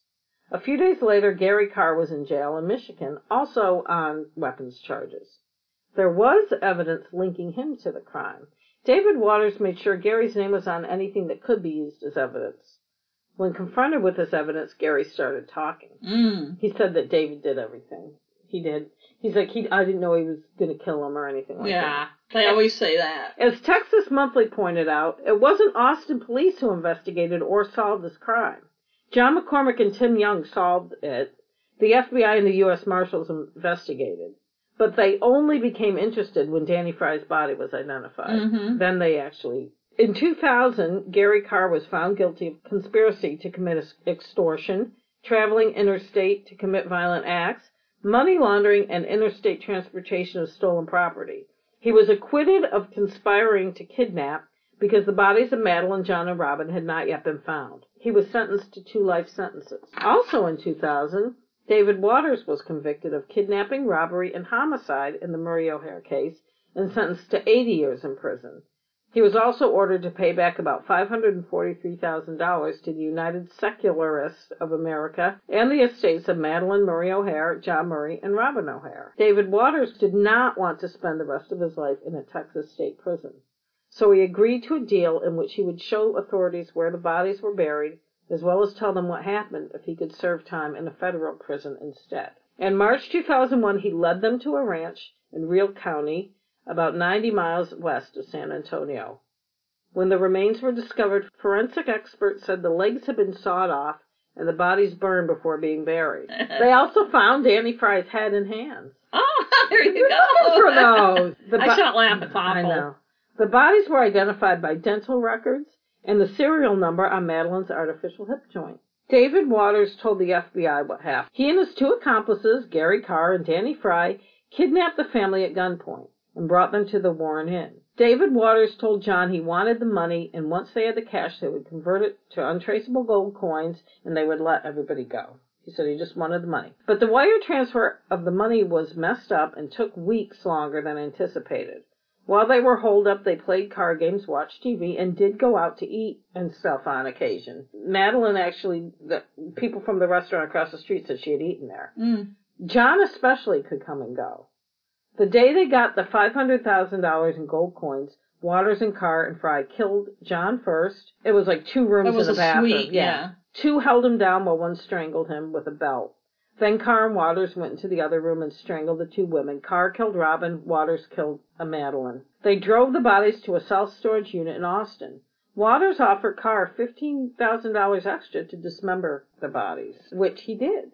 Ah, a pro tip if you know who they are and they're doing a crime like this and they say they're going to let you go, but you can identify them, they're not going to let Especially you go. Especially when you're Madalyn O'Hair. But that's the whole thing about. Is she going to like be quiet? Right. No. He went into the storage unit and did it, and the forensic file says how they found like one drop of blood or no, something. That documentary, um, apparently one of I can't remember which one frequently assaulted Robin, sexually assaulted Robin. I'm sure he did. Yeah, I'm sure was she was. Yeah, like, I bet it was Carr. Yeah, it was. Yeah, yeah, I think it was Carr. Yeah. Yeah. Seems like the yeah. one that would do it. Maybe that will become available he, again. I hope so. Uh, he went in the unit and did the deed, cut him up, while Waters and Fry waited outside. See, Waters is smart. He kept away from everything. Right. Waters noticed that Fry was freaking out a little bit. He did. they put the bodies into oil drums, as I said before. Oil drums, the second the second most common use of oil drums right. for bodies, and went to look for a place to get rid of them.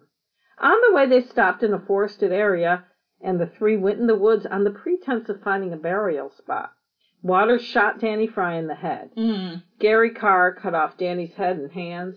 Gary loved that dismembering. I know. He was kind The of the. sicko. Well, I If- was going to say he was kind of the expert at the dismembering. Yeah, if you're a smart guy like Waters and you're gonna do something like that, you need a sicko psychopath doing it with you to do all the shit. Yeah. That's especially the shit that's gonna shred, Well, that's shed. DNA and stuff. Yeah. You know, if you're good at something. And poor Danny know, Fry, his number they Do what you love and the money will follow. Yeah, that's right. Poor Danny Fry. So they say. They tossed the body in the river and took the head and hands with them to the ranch in Real County. They set the bodies on fire before covering them up with dirt. One of the oddest things about this story is that the killers and the victims spent a month in two rooms sharing a bathroom. A lot of people wondered how they managed to keep them from going to the police. Tim Young and John McCormick say that David Waters dealt solely with John. John trusted David.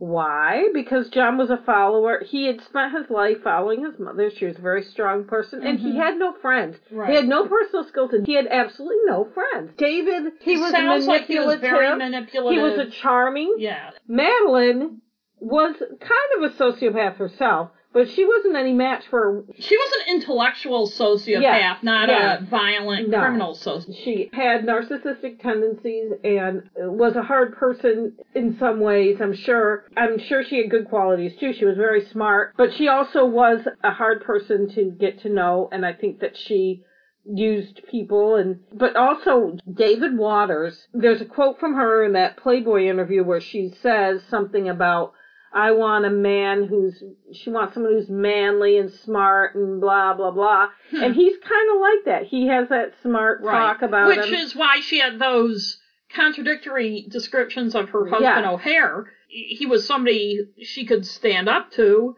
who would stand up to her. So, And I know, think she that- didn't want a doormat. So I think Right. that part of that, David Waters knows how to manipulate people. He manipulated her to get his job, you know, to get her trust, and he ripped them off.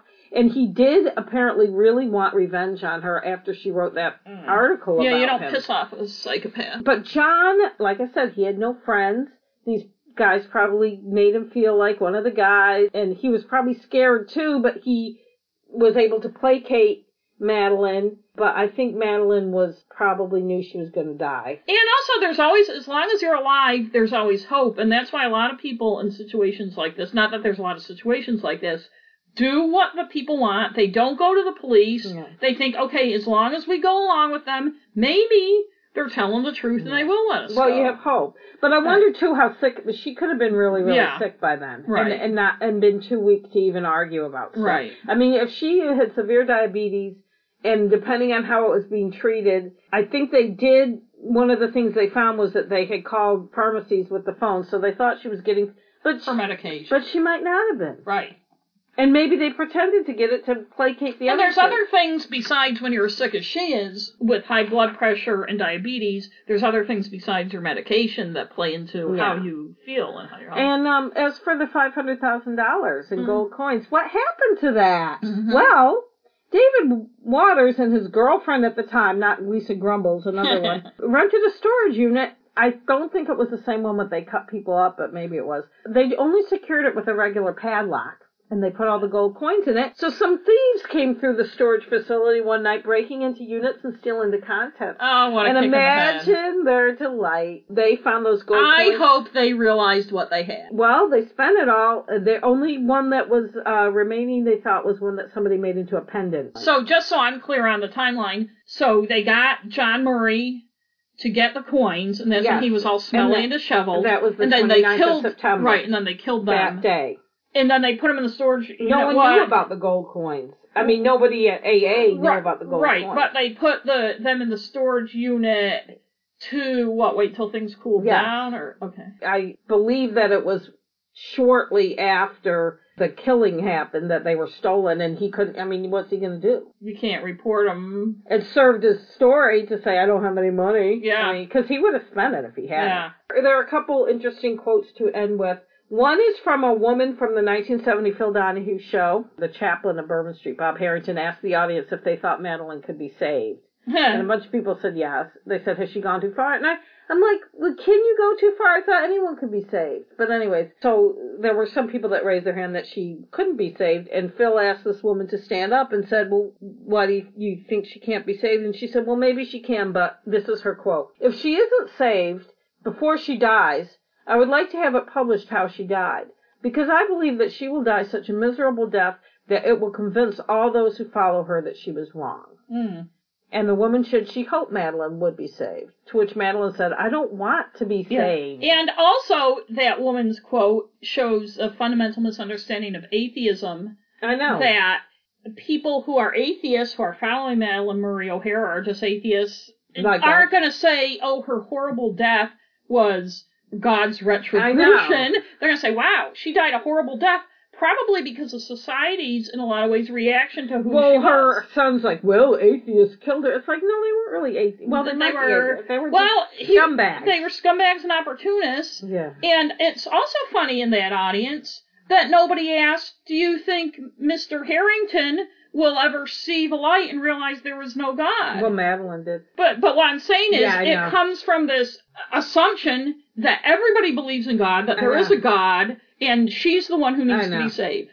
And that's the thing. A lot of the clips you'll see of her, she's a com- she's confident that she is right, and she's like, what? Yeah. So this last quote I just thought was very. It was from the 1989 Texas Monthly article by Lawrence Wright, the one that says, "May God help her" or whatever. God help her. I thought this quote was quite interesting, and I circled it. She says, "quote I do think we're in a steady retreat. There's an absolute steady retreat into what I call a neo-fascism, but it's really old-time fascism." into a robber baron society and a religiously dominated society. And that's not cyclical because they have new weapons at hand now, mainly communications technology, which they can rapidly disperse ideas. Mm-hmm.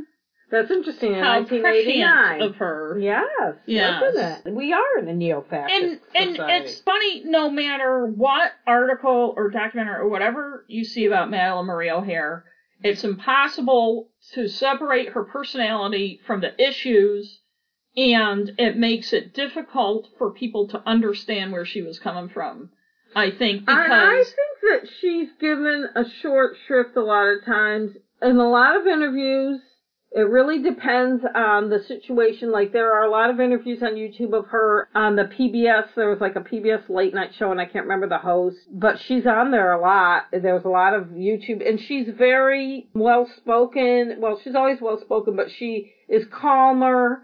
well, Um, because she's frequently goaded into, I know. you know. And she does get angry sometimes. She uh, she's a complicated person. Right. She's not a sweet little thing. She obviously always been a strong-minded woman and someone that speaks bluntly and she speaks her mind and she's But you kind of wonder, and I wondered this when I watched that documentary that I wish I could remember the name of. There were some rights issues or something. I think that it was taken out of circulation. It had been on Netflix. Ah, I know I saw it. I couldn't get But- yes, I saw it there and I couldn't But in I any couldn't get it. case, when I first watched that in last year or something, I wondered if she and her son and granddaughter had, instead of been head of the American Atheists, had been head of some church, if there would have been more interest in finding out what happened to them by the police. And if there would have been more of a effort to report them missing.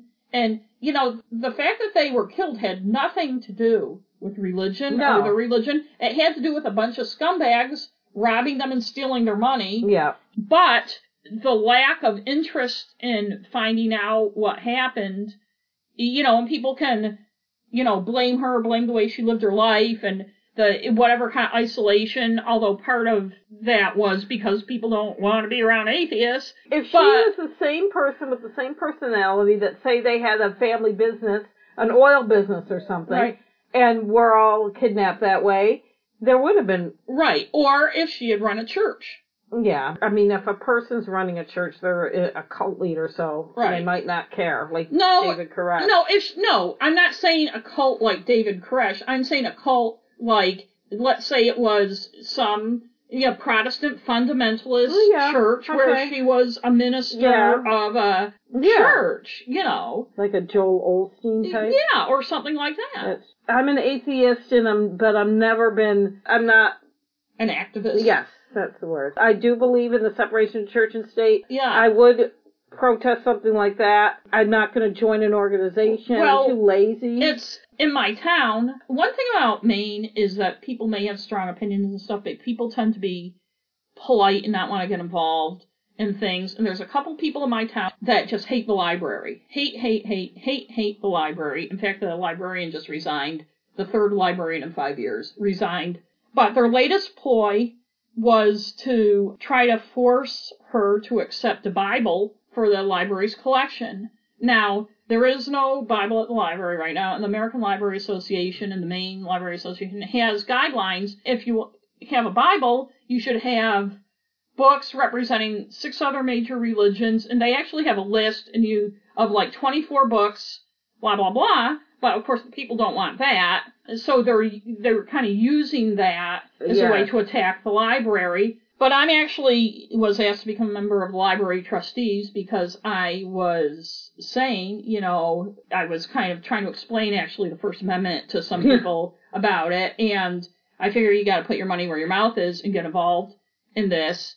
And um, meanwhile, this guy also just wants to get rid of the library or cut the librarian's hours so we don't have a full time librarian. And it's a long story, but it's not something I normally would have gotten, gotten involved in when I was a newspaper journalist. I couldn't have because yeah. when you're covering the stuff, even though the paper isn't, you can't be involved. But I just thought, you know, it's not a matter of what you believe in religiously, it's a matter of what you believe in constitutionally. And I was in the library before she resigned, and there was another guy in there, and we were talking about it. And the guy was like, Well, you know, it's not like we have any Muslims in our town. And I said, First of all, you don't know that.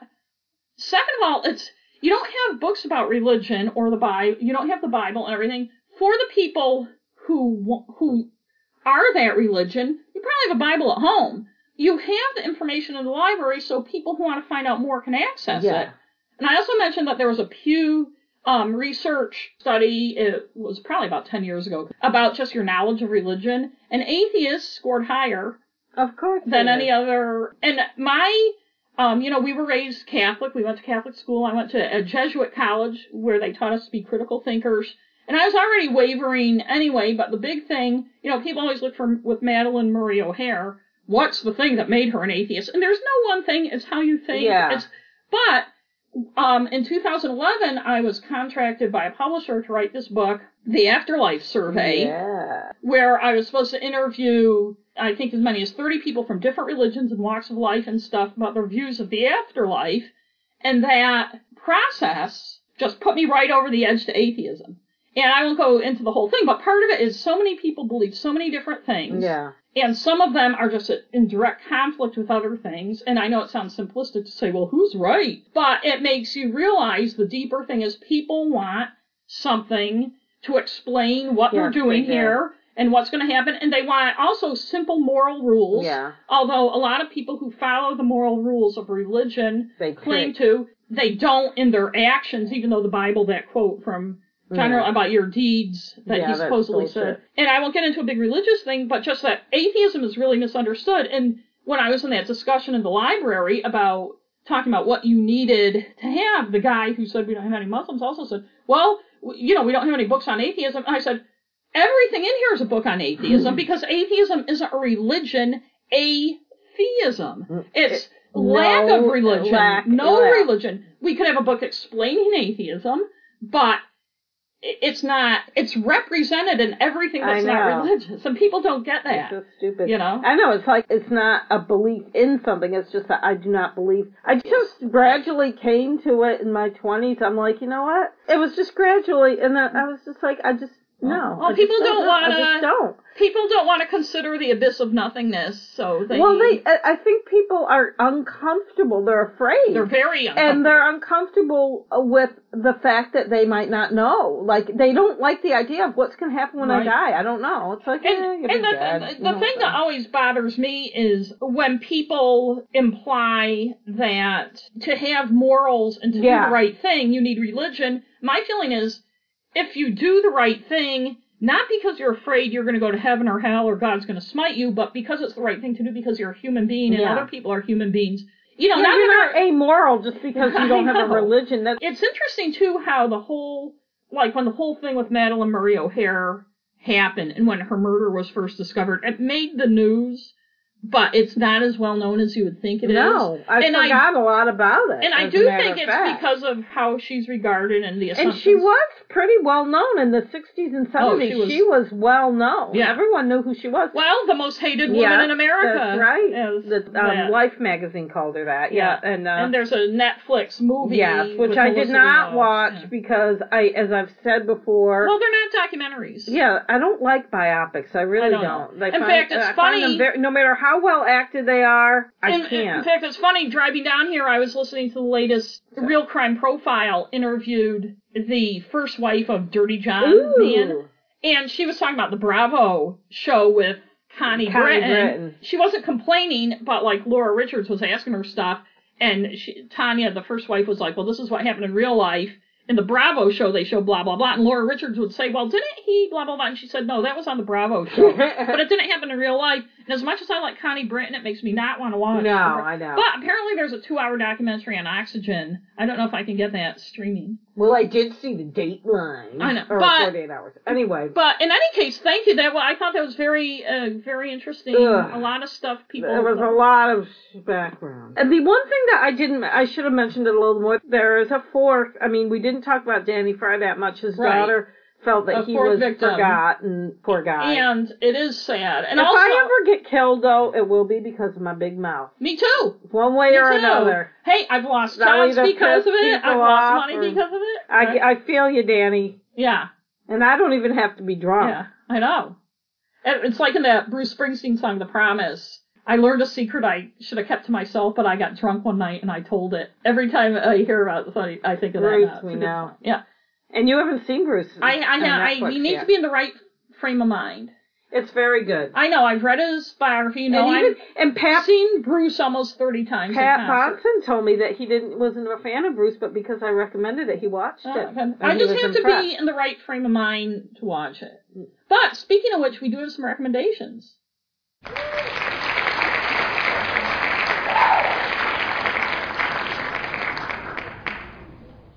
This is uh, what I was originally going to do and not, but I just want to say I've been wa- binge watching on ID Go, stalked. I don't want to watch that. watching. It makes me uncomfortable. It, well, it, I find it interesting because part of it is the book I'm writing now has a, has a coercive control Ooh. kind of angle. So I, you know, I like to get ideas from watching true crime. But I'll just say it's really funny. Like it's it's kind of a low budget show. And the reenactments, like the Oh. cop, they're bad. And I'll I'll rate it at some point. But the cops, like their uniforms don't fit. And like there's this one scene on one of them where a cop comes to the people's house, but he's got like this long, like lank, greasy hair and a mustache, and he's in this ill-fitting cop uniform, and it's it's kind of weird. But Hmm. what I am going to rate I know is a- is a documentary that just I think it just appeared on Netflix. I haven't seen it on just- my list yet, so I gotta watch They just it. added. They helpfully send me emails saying we added the documentary you might like, Oh. And it's called Abducted in Plain Sight. Mm. And I wonder I what thought, that's about. and I thought to myself, ooh, this will be just like stalked only only 90 minutes. What it is, it's a true crime documentary about Jan Brober or something like that. It's it's funny because her father's name is Bob, the bad guy's name is Bob, his last name is like Brechtold or something, their last name is Broberg or something. It's so there's a lot of if you were writing a book you couldn't have those similar names. But she was not abducted once by this guy, but twice. Ah, And I don't want to spoil a lot of it, but there will be a little bit of spoiler because just because there's some stuff I have to talk about. He became fixated with her. He groomed not only her but her parents and tried to destroy their marriage. And I won't go into the details of what he did, but it's more than what you would even think he would do. But one of the things he did, and this is a spoiler, but I'm going to say it anyways, he convinced this young girl that, who looked at him like a father. He really ingratiated himself with the family and everything. He told the parents he was bringing her horseback riding, and then he, when he took her, he, dr- this was the first time, drugged her, and she woke up in this mobile home he has, and he had this, it wasn't really a tape recorder, it was some kind of voice box with these contorted voices on them that convinced her that they had been abducted by aliens and that her younger sister would go blind and her father would be killed and all this stuff if she didn't Aw. help How old is she? Like 12. 12? that if she didn't help have a child because she was part alien Oh, if she didn't and so was bob and it even made her go to him and suggest sex so he was very calculating Yeah. and i won't go into every you Ugh. have to watch it but in any case bad reenactments i'm going to take away half a point there are reenactments this happened in the early 70s and they are true to fashion and stuff the people don't talk a lot except for the aliens um, I'm sorry. they, you know, it's the kind of thing where like girl. people talking and they're showing the reenactments as the person's talking. The issue I have is I think they rely too heavily on them, and also this family took a lot of home movies. And at the beginning, you're almost like a little confused because they're showing this home movie stuff, and then they start showing the reenactment. Oh, yeah. And with the reenactment, they actually did like the streaky thing, Oh. so it looks like I've seen some that do that. Yeah. and but and it's one thing to do that if you're not also showing home movies. Yeah. But there needs to be more delineation. I mean, obviously, when they're showing him abduct all this stuff, you realize Almost always, though, reenactments aren't necessary, but that's that just they aren't. They had enough stuff here that they didn't need them.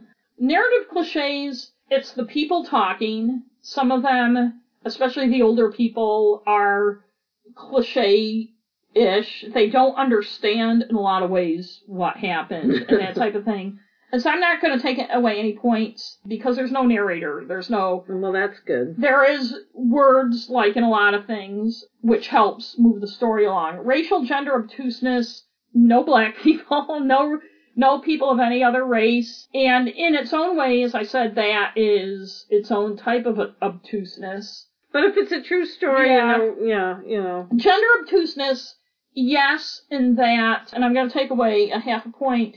Yes, in that she was a 12 year old girl, but there were things people said, and I know, you know, it was their narrative that assume things. Yeah, a 12 year old girl does not have a sexual relationship No. with a 40 year old man.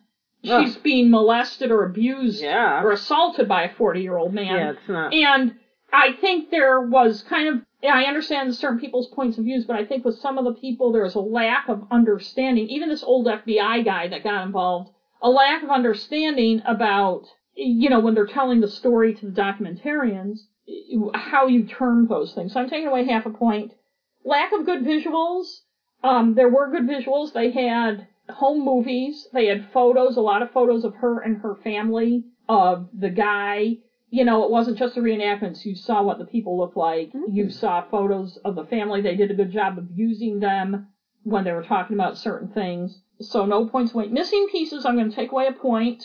Ooh, point. The story is told well, but first of all, he, the molester Bob Berthold or whatever his name was, moved with his family next door to this family, and this family had three little girls. Jan was the oldest, and then she had a sister who was a couple years younger, and then another sister who was a couple years younger than that. And they talk about the kids getting together and all this, but they never say what gender his kids were, what age they were. They never Hmm. show a picture with them in it.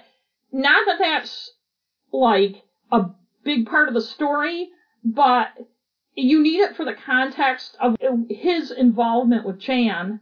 Like his family brought her with them on a trip to Seattle and stuff like that. They lived in Pocatello, Idaho. It helps you understand is this really weird Yeah. or is this normal? Everybody talks about him having this fixation on her and everything, but you kind of wonder what was going on with his own kids and were his own kids in danger yeah. from him because he was a pedophile. And speaking of which, back to the obtuseness, he, his brother talks sometimes, but even his brother talks about pedophilia and this like, well, I guess he was in love with her and she was in love with him, and even though he was a pedophile kind of thing. You're a 12 year old girl, you can't be in, like love. Mary Kay Letourneau. Another missing piece, which is just my thing, it's not necessarily a fault of the documentary, but they were all members of the LDS church, and I'm not knocking that particular church or anything, but I wondered, it would have been interesting to know when people are really, really, really into a religion, is it easier for them to believe something? If you're a kid, and, and it's, it would have been the same thing with us when you're steeped in a religion Yeah. as a kid, And some things about religion are kind of fantastical. Is it easier And you're also taught not to question You're things. part alien, right? And she was a good girl, and And you know what it was like in Catholic school when yes, you had questions. Oh, I certainly do. I got in a lot of trouble for asking questions. The other missing piece is a more obvious contextual thing, which is there's not a lot of context about this guy's psychopathy, why he would do this, how a 12 year old girl and her family, big time, would be duped by this guy. And I can't even tell you, it's fascinating Ooh, how this guy operated. I really, I, I'm despite them- watch it. yeah, you have to watch it because what he did with this family will blow your Ooh. mind. But it would have been nice if there had been, as much as I bitch about talking heads, somebody to talk about psychopathy and how easy it is to manipulate people. Because I gotta tell you, I'm watching this and I'm like, these people, Hmm.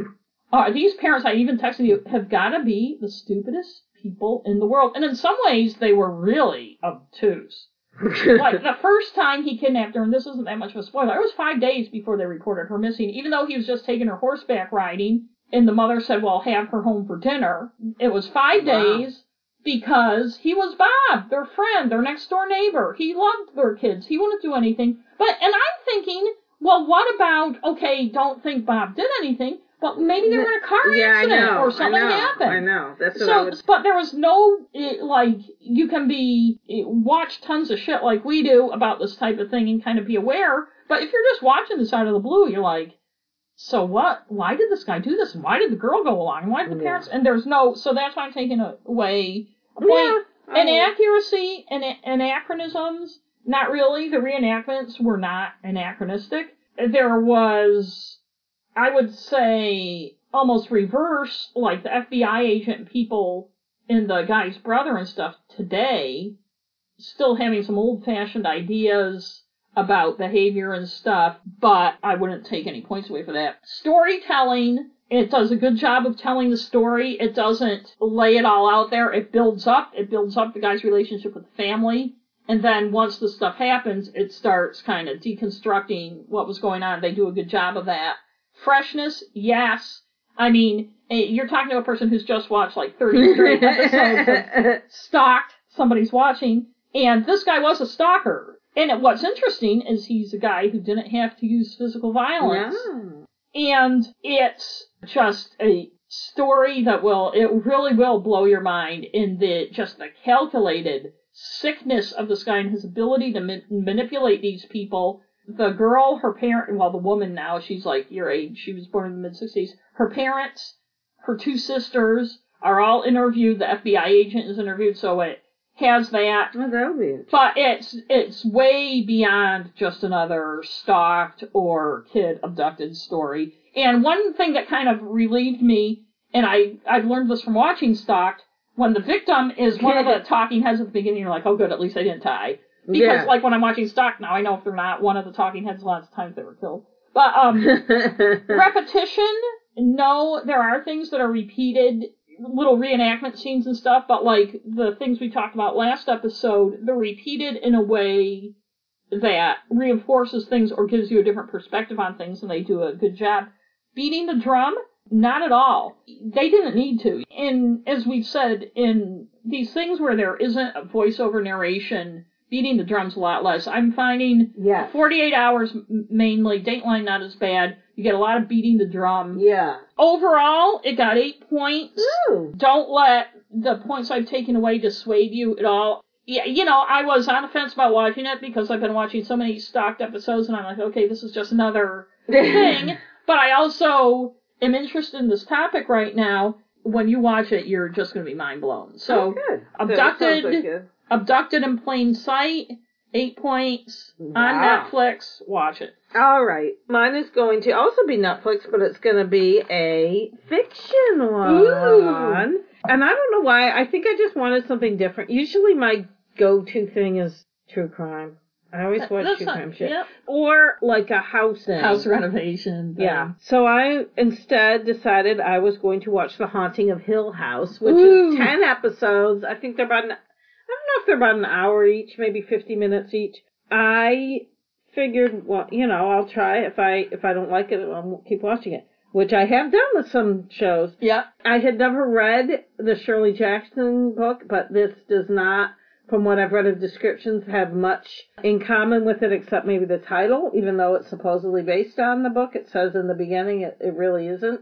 I think some of the characters' names might be the same. I think they just liked the title. It- It's about this family that is in this house renovating it and it's haunted basically. And so it goes back and forth from the childhood that happened in like 1992 or something and then modern day. They have them as children and as adults in modern day and they switch back and forth. Reenactments, obviously that's not uh, relevant. But I will say the acting was very, very good from all the actors. Who's in it? Anybody we would know? Um, the guy, I think he was in Game of Thrones. He's British, but he wasn't in this. But he was also in that Guernsey Book Club movie. You didn't see that? Oh, No. he's so cute. oh, really? Because when I first told you I was going to watch it, you rolled your eyes at me, but then I've never watched And then I did watch it. it. And the guy, so, uh, so he's he's super cute, but he plays a total douchebag in this. But the I thought the acting from all the people in the show was good, including the children, especially the two youngest children were very, very good actors. So narrative cliches, no, even though it could have them, you know, it's kind of a family drama as well as being How many a ghost kids? story. There are five children. The youngest are twins, a boy and a girl. Racial gender obtuseness. Actually, no. The family is white and waspy. The second oldest sister, she's a funeral director, mortician or whatever, is married to an Asian guy. The younger sister, the twin, is married to a black guy. And the um, middle sister is gay, and her girlfriend is Wow. Asian. So They hit all the marks. everyone's just, you know, there's not a big deal about things. They just are what they are. A lack of good visuals. No, I wouldn't take off a point for that. It's very well filmed. And also, I will say, and I don't know where I would put this, but I'll put it in here maybe for visuals. Missing pieces. No, when you're watching it, you gotta watch it all the way through. You might feel like there are some because it is a thriller and a haunted house story and and it's got a story it's going through the storyline so you might say wait a minute what about blah blah blah but you have to wait till the end and Well, then things good- come clear yeah. inaccuracy and anachronisms even though it went back to 1992 there wasn't much of a chance for them to have any because they're in that house all the time anytime they're flashing back so it's an old house that they're fixing up so it's not like there was much they could you could be like, hey, that didn't happen. Storytelling, I thought it was pretty good. Like I said, it moved around and because even in the present there was some some of the timeline where it, it went back a few months. There's one character that's in rehab. It was confusing for a minute. If you pay attention, they have little plaque or, you know, a little, you know, words that say when things were like Oh, okay. six months before. Did you whatever. have trouble keeping who the characters No. were from child? No, not at all. Not at all. The children actors looked very much like their Oh, adult like it when they do counterparts. parts. I mean, very much. It was very good casting. The two little twins, they're like six years old. So Elizabeth Reeser, she's probably the one you would know the most. Plays the oldest daughter, but she's the second, and then the Game of Thrones guy, who's sorry, people who are I can't Hyphenated remember. Name. He's really cute, but he does play a douche. And um, the uh, middle girl, her name's Katie Siegel. I think she's the daughter of the one who the one from Married with Children. Yeah. She looks a lot like her. They're all good. The acting is very good, especially given the subject matter. There's not a lot of, you know, overacting and stuff. I thought it was good. Freshness, yeah, you know, it's haunted house, but it's not too gory or anything. How does it stack up against? I mean, do you know? Some people thought it was really scary. I didn't think it was that scary. And someone I worked with was like, oh, my friend saw it and said he almost pissed As his far pants." as like freshness, though, as far as like compared to other haunted. I think it's fr- yeah, it's good. It Does doesn't it- rely on a lot of gore and stuff like that. It's- Well, it I is mean, pretty is scary. the story it's telling one Yeah. you've seen I before? don't know. It's a I- haunting I, mean, story. that's what They're freshness. haunting. Yeah, I yeah. know. No, But not like, really. it, is there stuff like, oh, that would be narrative cliches, like somebody's gonna open a door and you're like, uh. no, no, they're not really. Yeah. It keeps, keeps you on your toes. It's hard when it, there's supposedly source material, but I still like. I haven't read it yet. I was gonna buy the book to read it and see Yeah. because it's pretty cheap. iBooks. It's like six ninety nine. The way they tell it is good. The storyline with the family is good. It, I don't know who wrote the screenplay. I didn't look, but it's pr- I think it's pretty well written. Repetition, not really. There is repetition in it because people are flashback on stuff and different people's point of view. Oh, I like that. So that's good. So no. And beating the drum, there isn't. I don't know what the drum would be like. Ghosts are bad. Mhm. I don't know. I am gonna take an overall point off though Ooh. because I don't know where this would go in the rating system, but it's extremely annoying. The mother, Carla Gugino, uh, I don't think it's a spoiler because you find out pretty quickly that she is not alive in the 90s. She dies sometime in the house. She dies, but you don't know how or why or what happens until the end. So she doesn't have anyone. But for some reason, when the, this was very confusing to me, when they are kids, their father is played by Henry Thomas, who is 47 years old. Mm-hmm.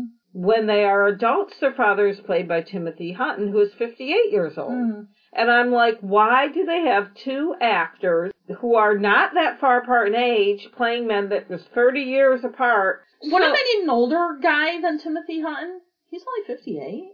Yeah. I, Yeah, but he looks old. yeah, that's true. He's good. He's Yeah. very good. He, uh, everything I've seen him in lately, he's been really good. He was in that American Crime show, which is like an ensemble show. Like every season they have a different story, and he's always good in that. He was playing someone older who's kind of messed up in the head.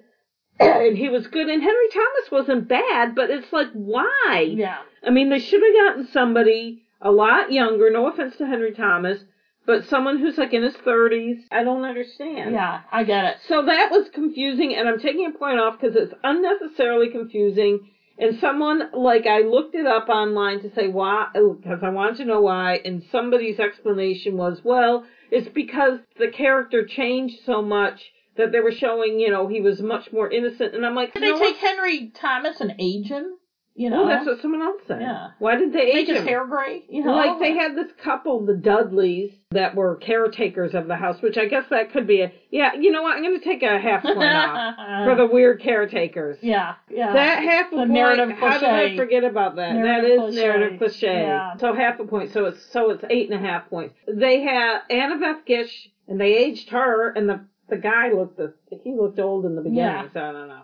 I don't know the actor who played that guy. He was he was strange. Anyway, But anyways, yes. So eight and a half. Even if you're not into that haunted, the family drama was good. They're a really fucked up family. The thing is, the reason they're fucked up is mainly they blame their father for their mother's death, Uh-huh. and there's a lot of things that that could relate to. So yeah. I See, thought- I'm not big on haunted stuff. No, not because I, not 'cause I find it scary or anything. I just don't. I don't know. It's I get more impatient with it. Like I'm like, what? Okay, that ghost is scaring you. Why don't you just confront the friggin' ghost? But then I'm like, easy for you to I'm say. not scared. Yeah. So, anyways, Okay, good.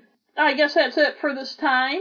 Yeah. And I'd also like to say, because we haven't brought it up in a while, and we, I guess we need to, that if you um, like what you're hearing, you can go on our website. There's a button to donate to Patreon. Yeah. We have gifts. I am going to revise it. One of our original things, we have like a $2 a month, a $5 a month, and then a $25 a month. All of them were like, we'd read your name on the air, but we found a lot of people don't want their names read. So we're going to take that off of there. Maybe we'll do like a donor of the month or something. But you do get some other stuff. We have some swag. We have, and we have a monthly newsletter. Magnet. Well, magnets because you you have different levels. Yeah. You're a crime buster or crime, and tote bags with our logo on them. Yeah. A nice zippered ones. And the other thing is, it, I know it's harder to leave um, reviews now on iTunes, Yeah. but, or wherever you listen. If there's a way to leave a review, it would help us. It would help us, yes. Um, you can find everything you need for any of that, except for maybe the reviews part, although we do have subscription things for the different things, on Crime and Stuff Online, our website, as well as old episodes and stuff if iTunes is driving you nuts like it's driving me nuts and you need to find something out. And I am in the process of updating to more stuff where we have links And pictures. to our research, but I haven't, you know, it's slow going because of time, but I'm catching up. Um, like last week's Highway 20 Oregonian series, I want to get the links to that up and Yeah, stuff. that's really good. So I watched those videos. Yeah, so I'm gonna try to, or not last week's, but our last episode. And I guess it's my turn next time. Yes, I'll have to I can't wait to see what you have. Something, yeah. I can't either. But anyway, so Anyway, thank you for thanks for listening. listening. Bye. he probably said that you you can't report my lawnmower missing. Not you No. can't report my no. lawnmower missing. No, he's saying you can't report your like your neighbor's lawnmower. I know, that's what I mean. No, that's what he meant. You Right. can't report my. I'm saying that you can't report my lawnmower missing. no, it would be more like you can't report my lawnmower missing, much sense. less report a person missing. No, the way you say it, it sounds like he's trying to report a lawnmower is No, missing, and I- he said no, you can't report saying you my. can't- You can't even report my lawnmower missing. Anyway, let's the move on. the person said it. No, that's not what he mean. He means you can't report someone else's property missing. right. So you can't report my Right. lawnmower missing. Is Right. what he's saying. Yes. Okay. Oh my God.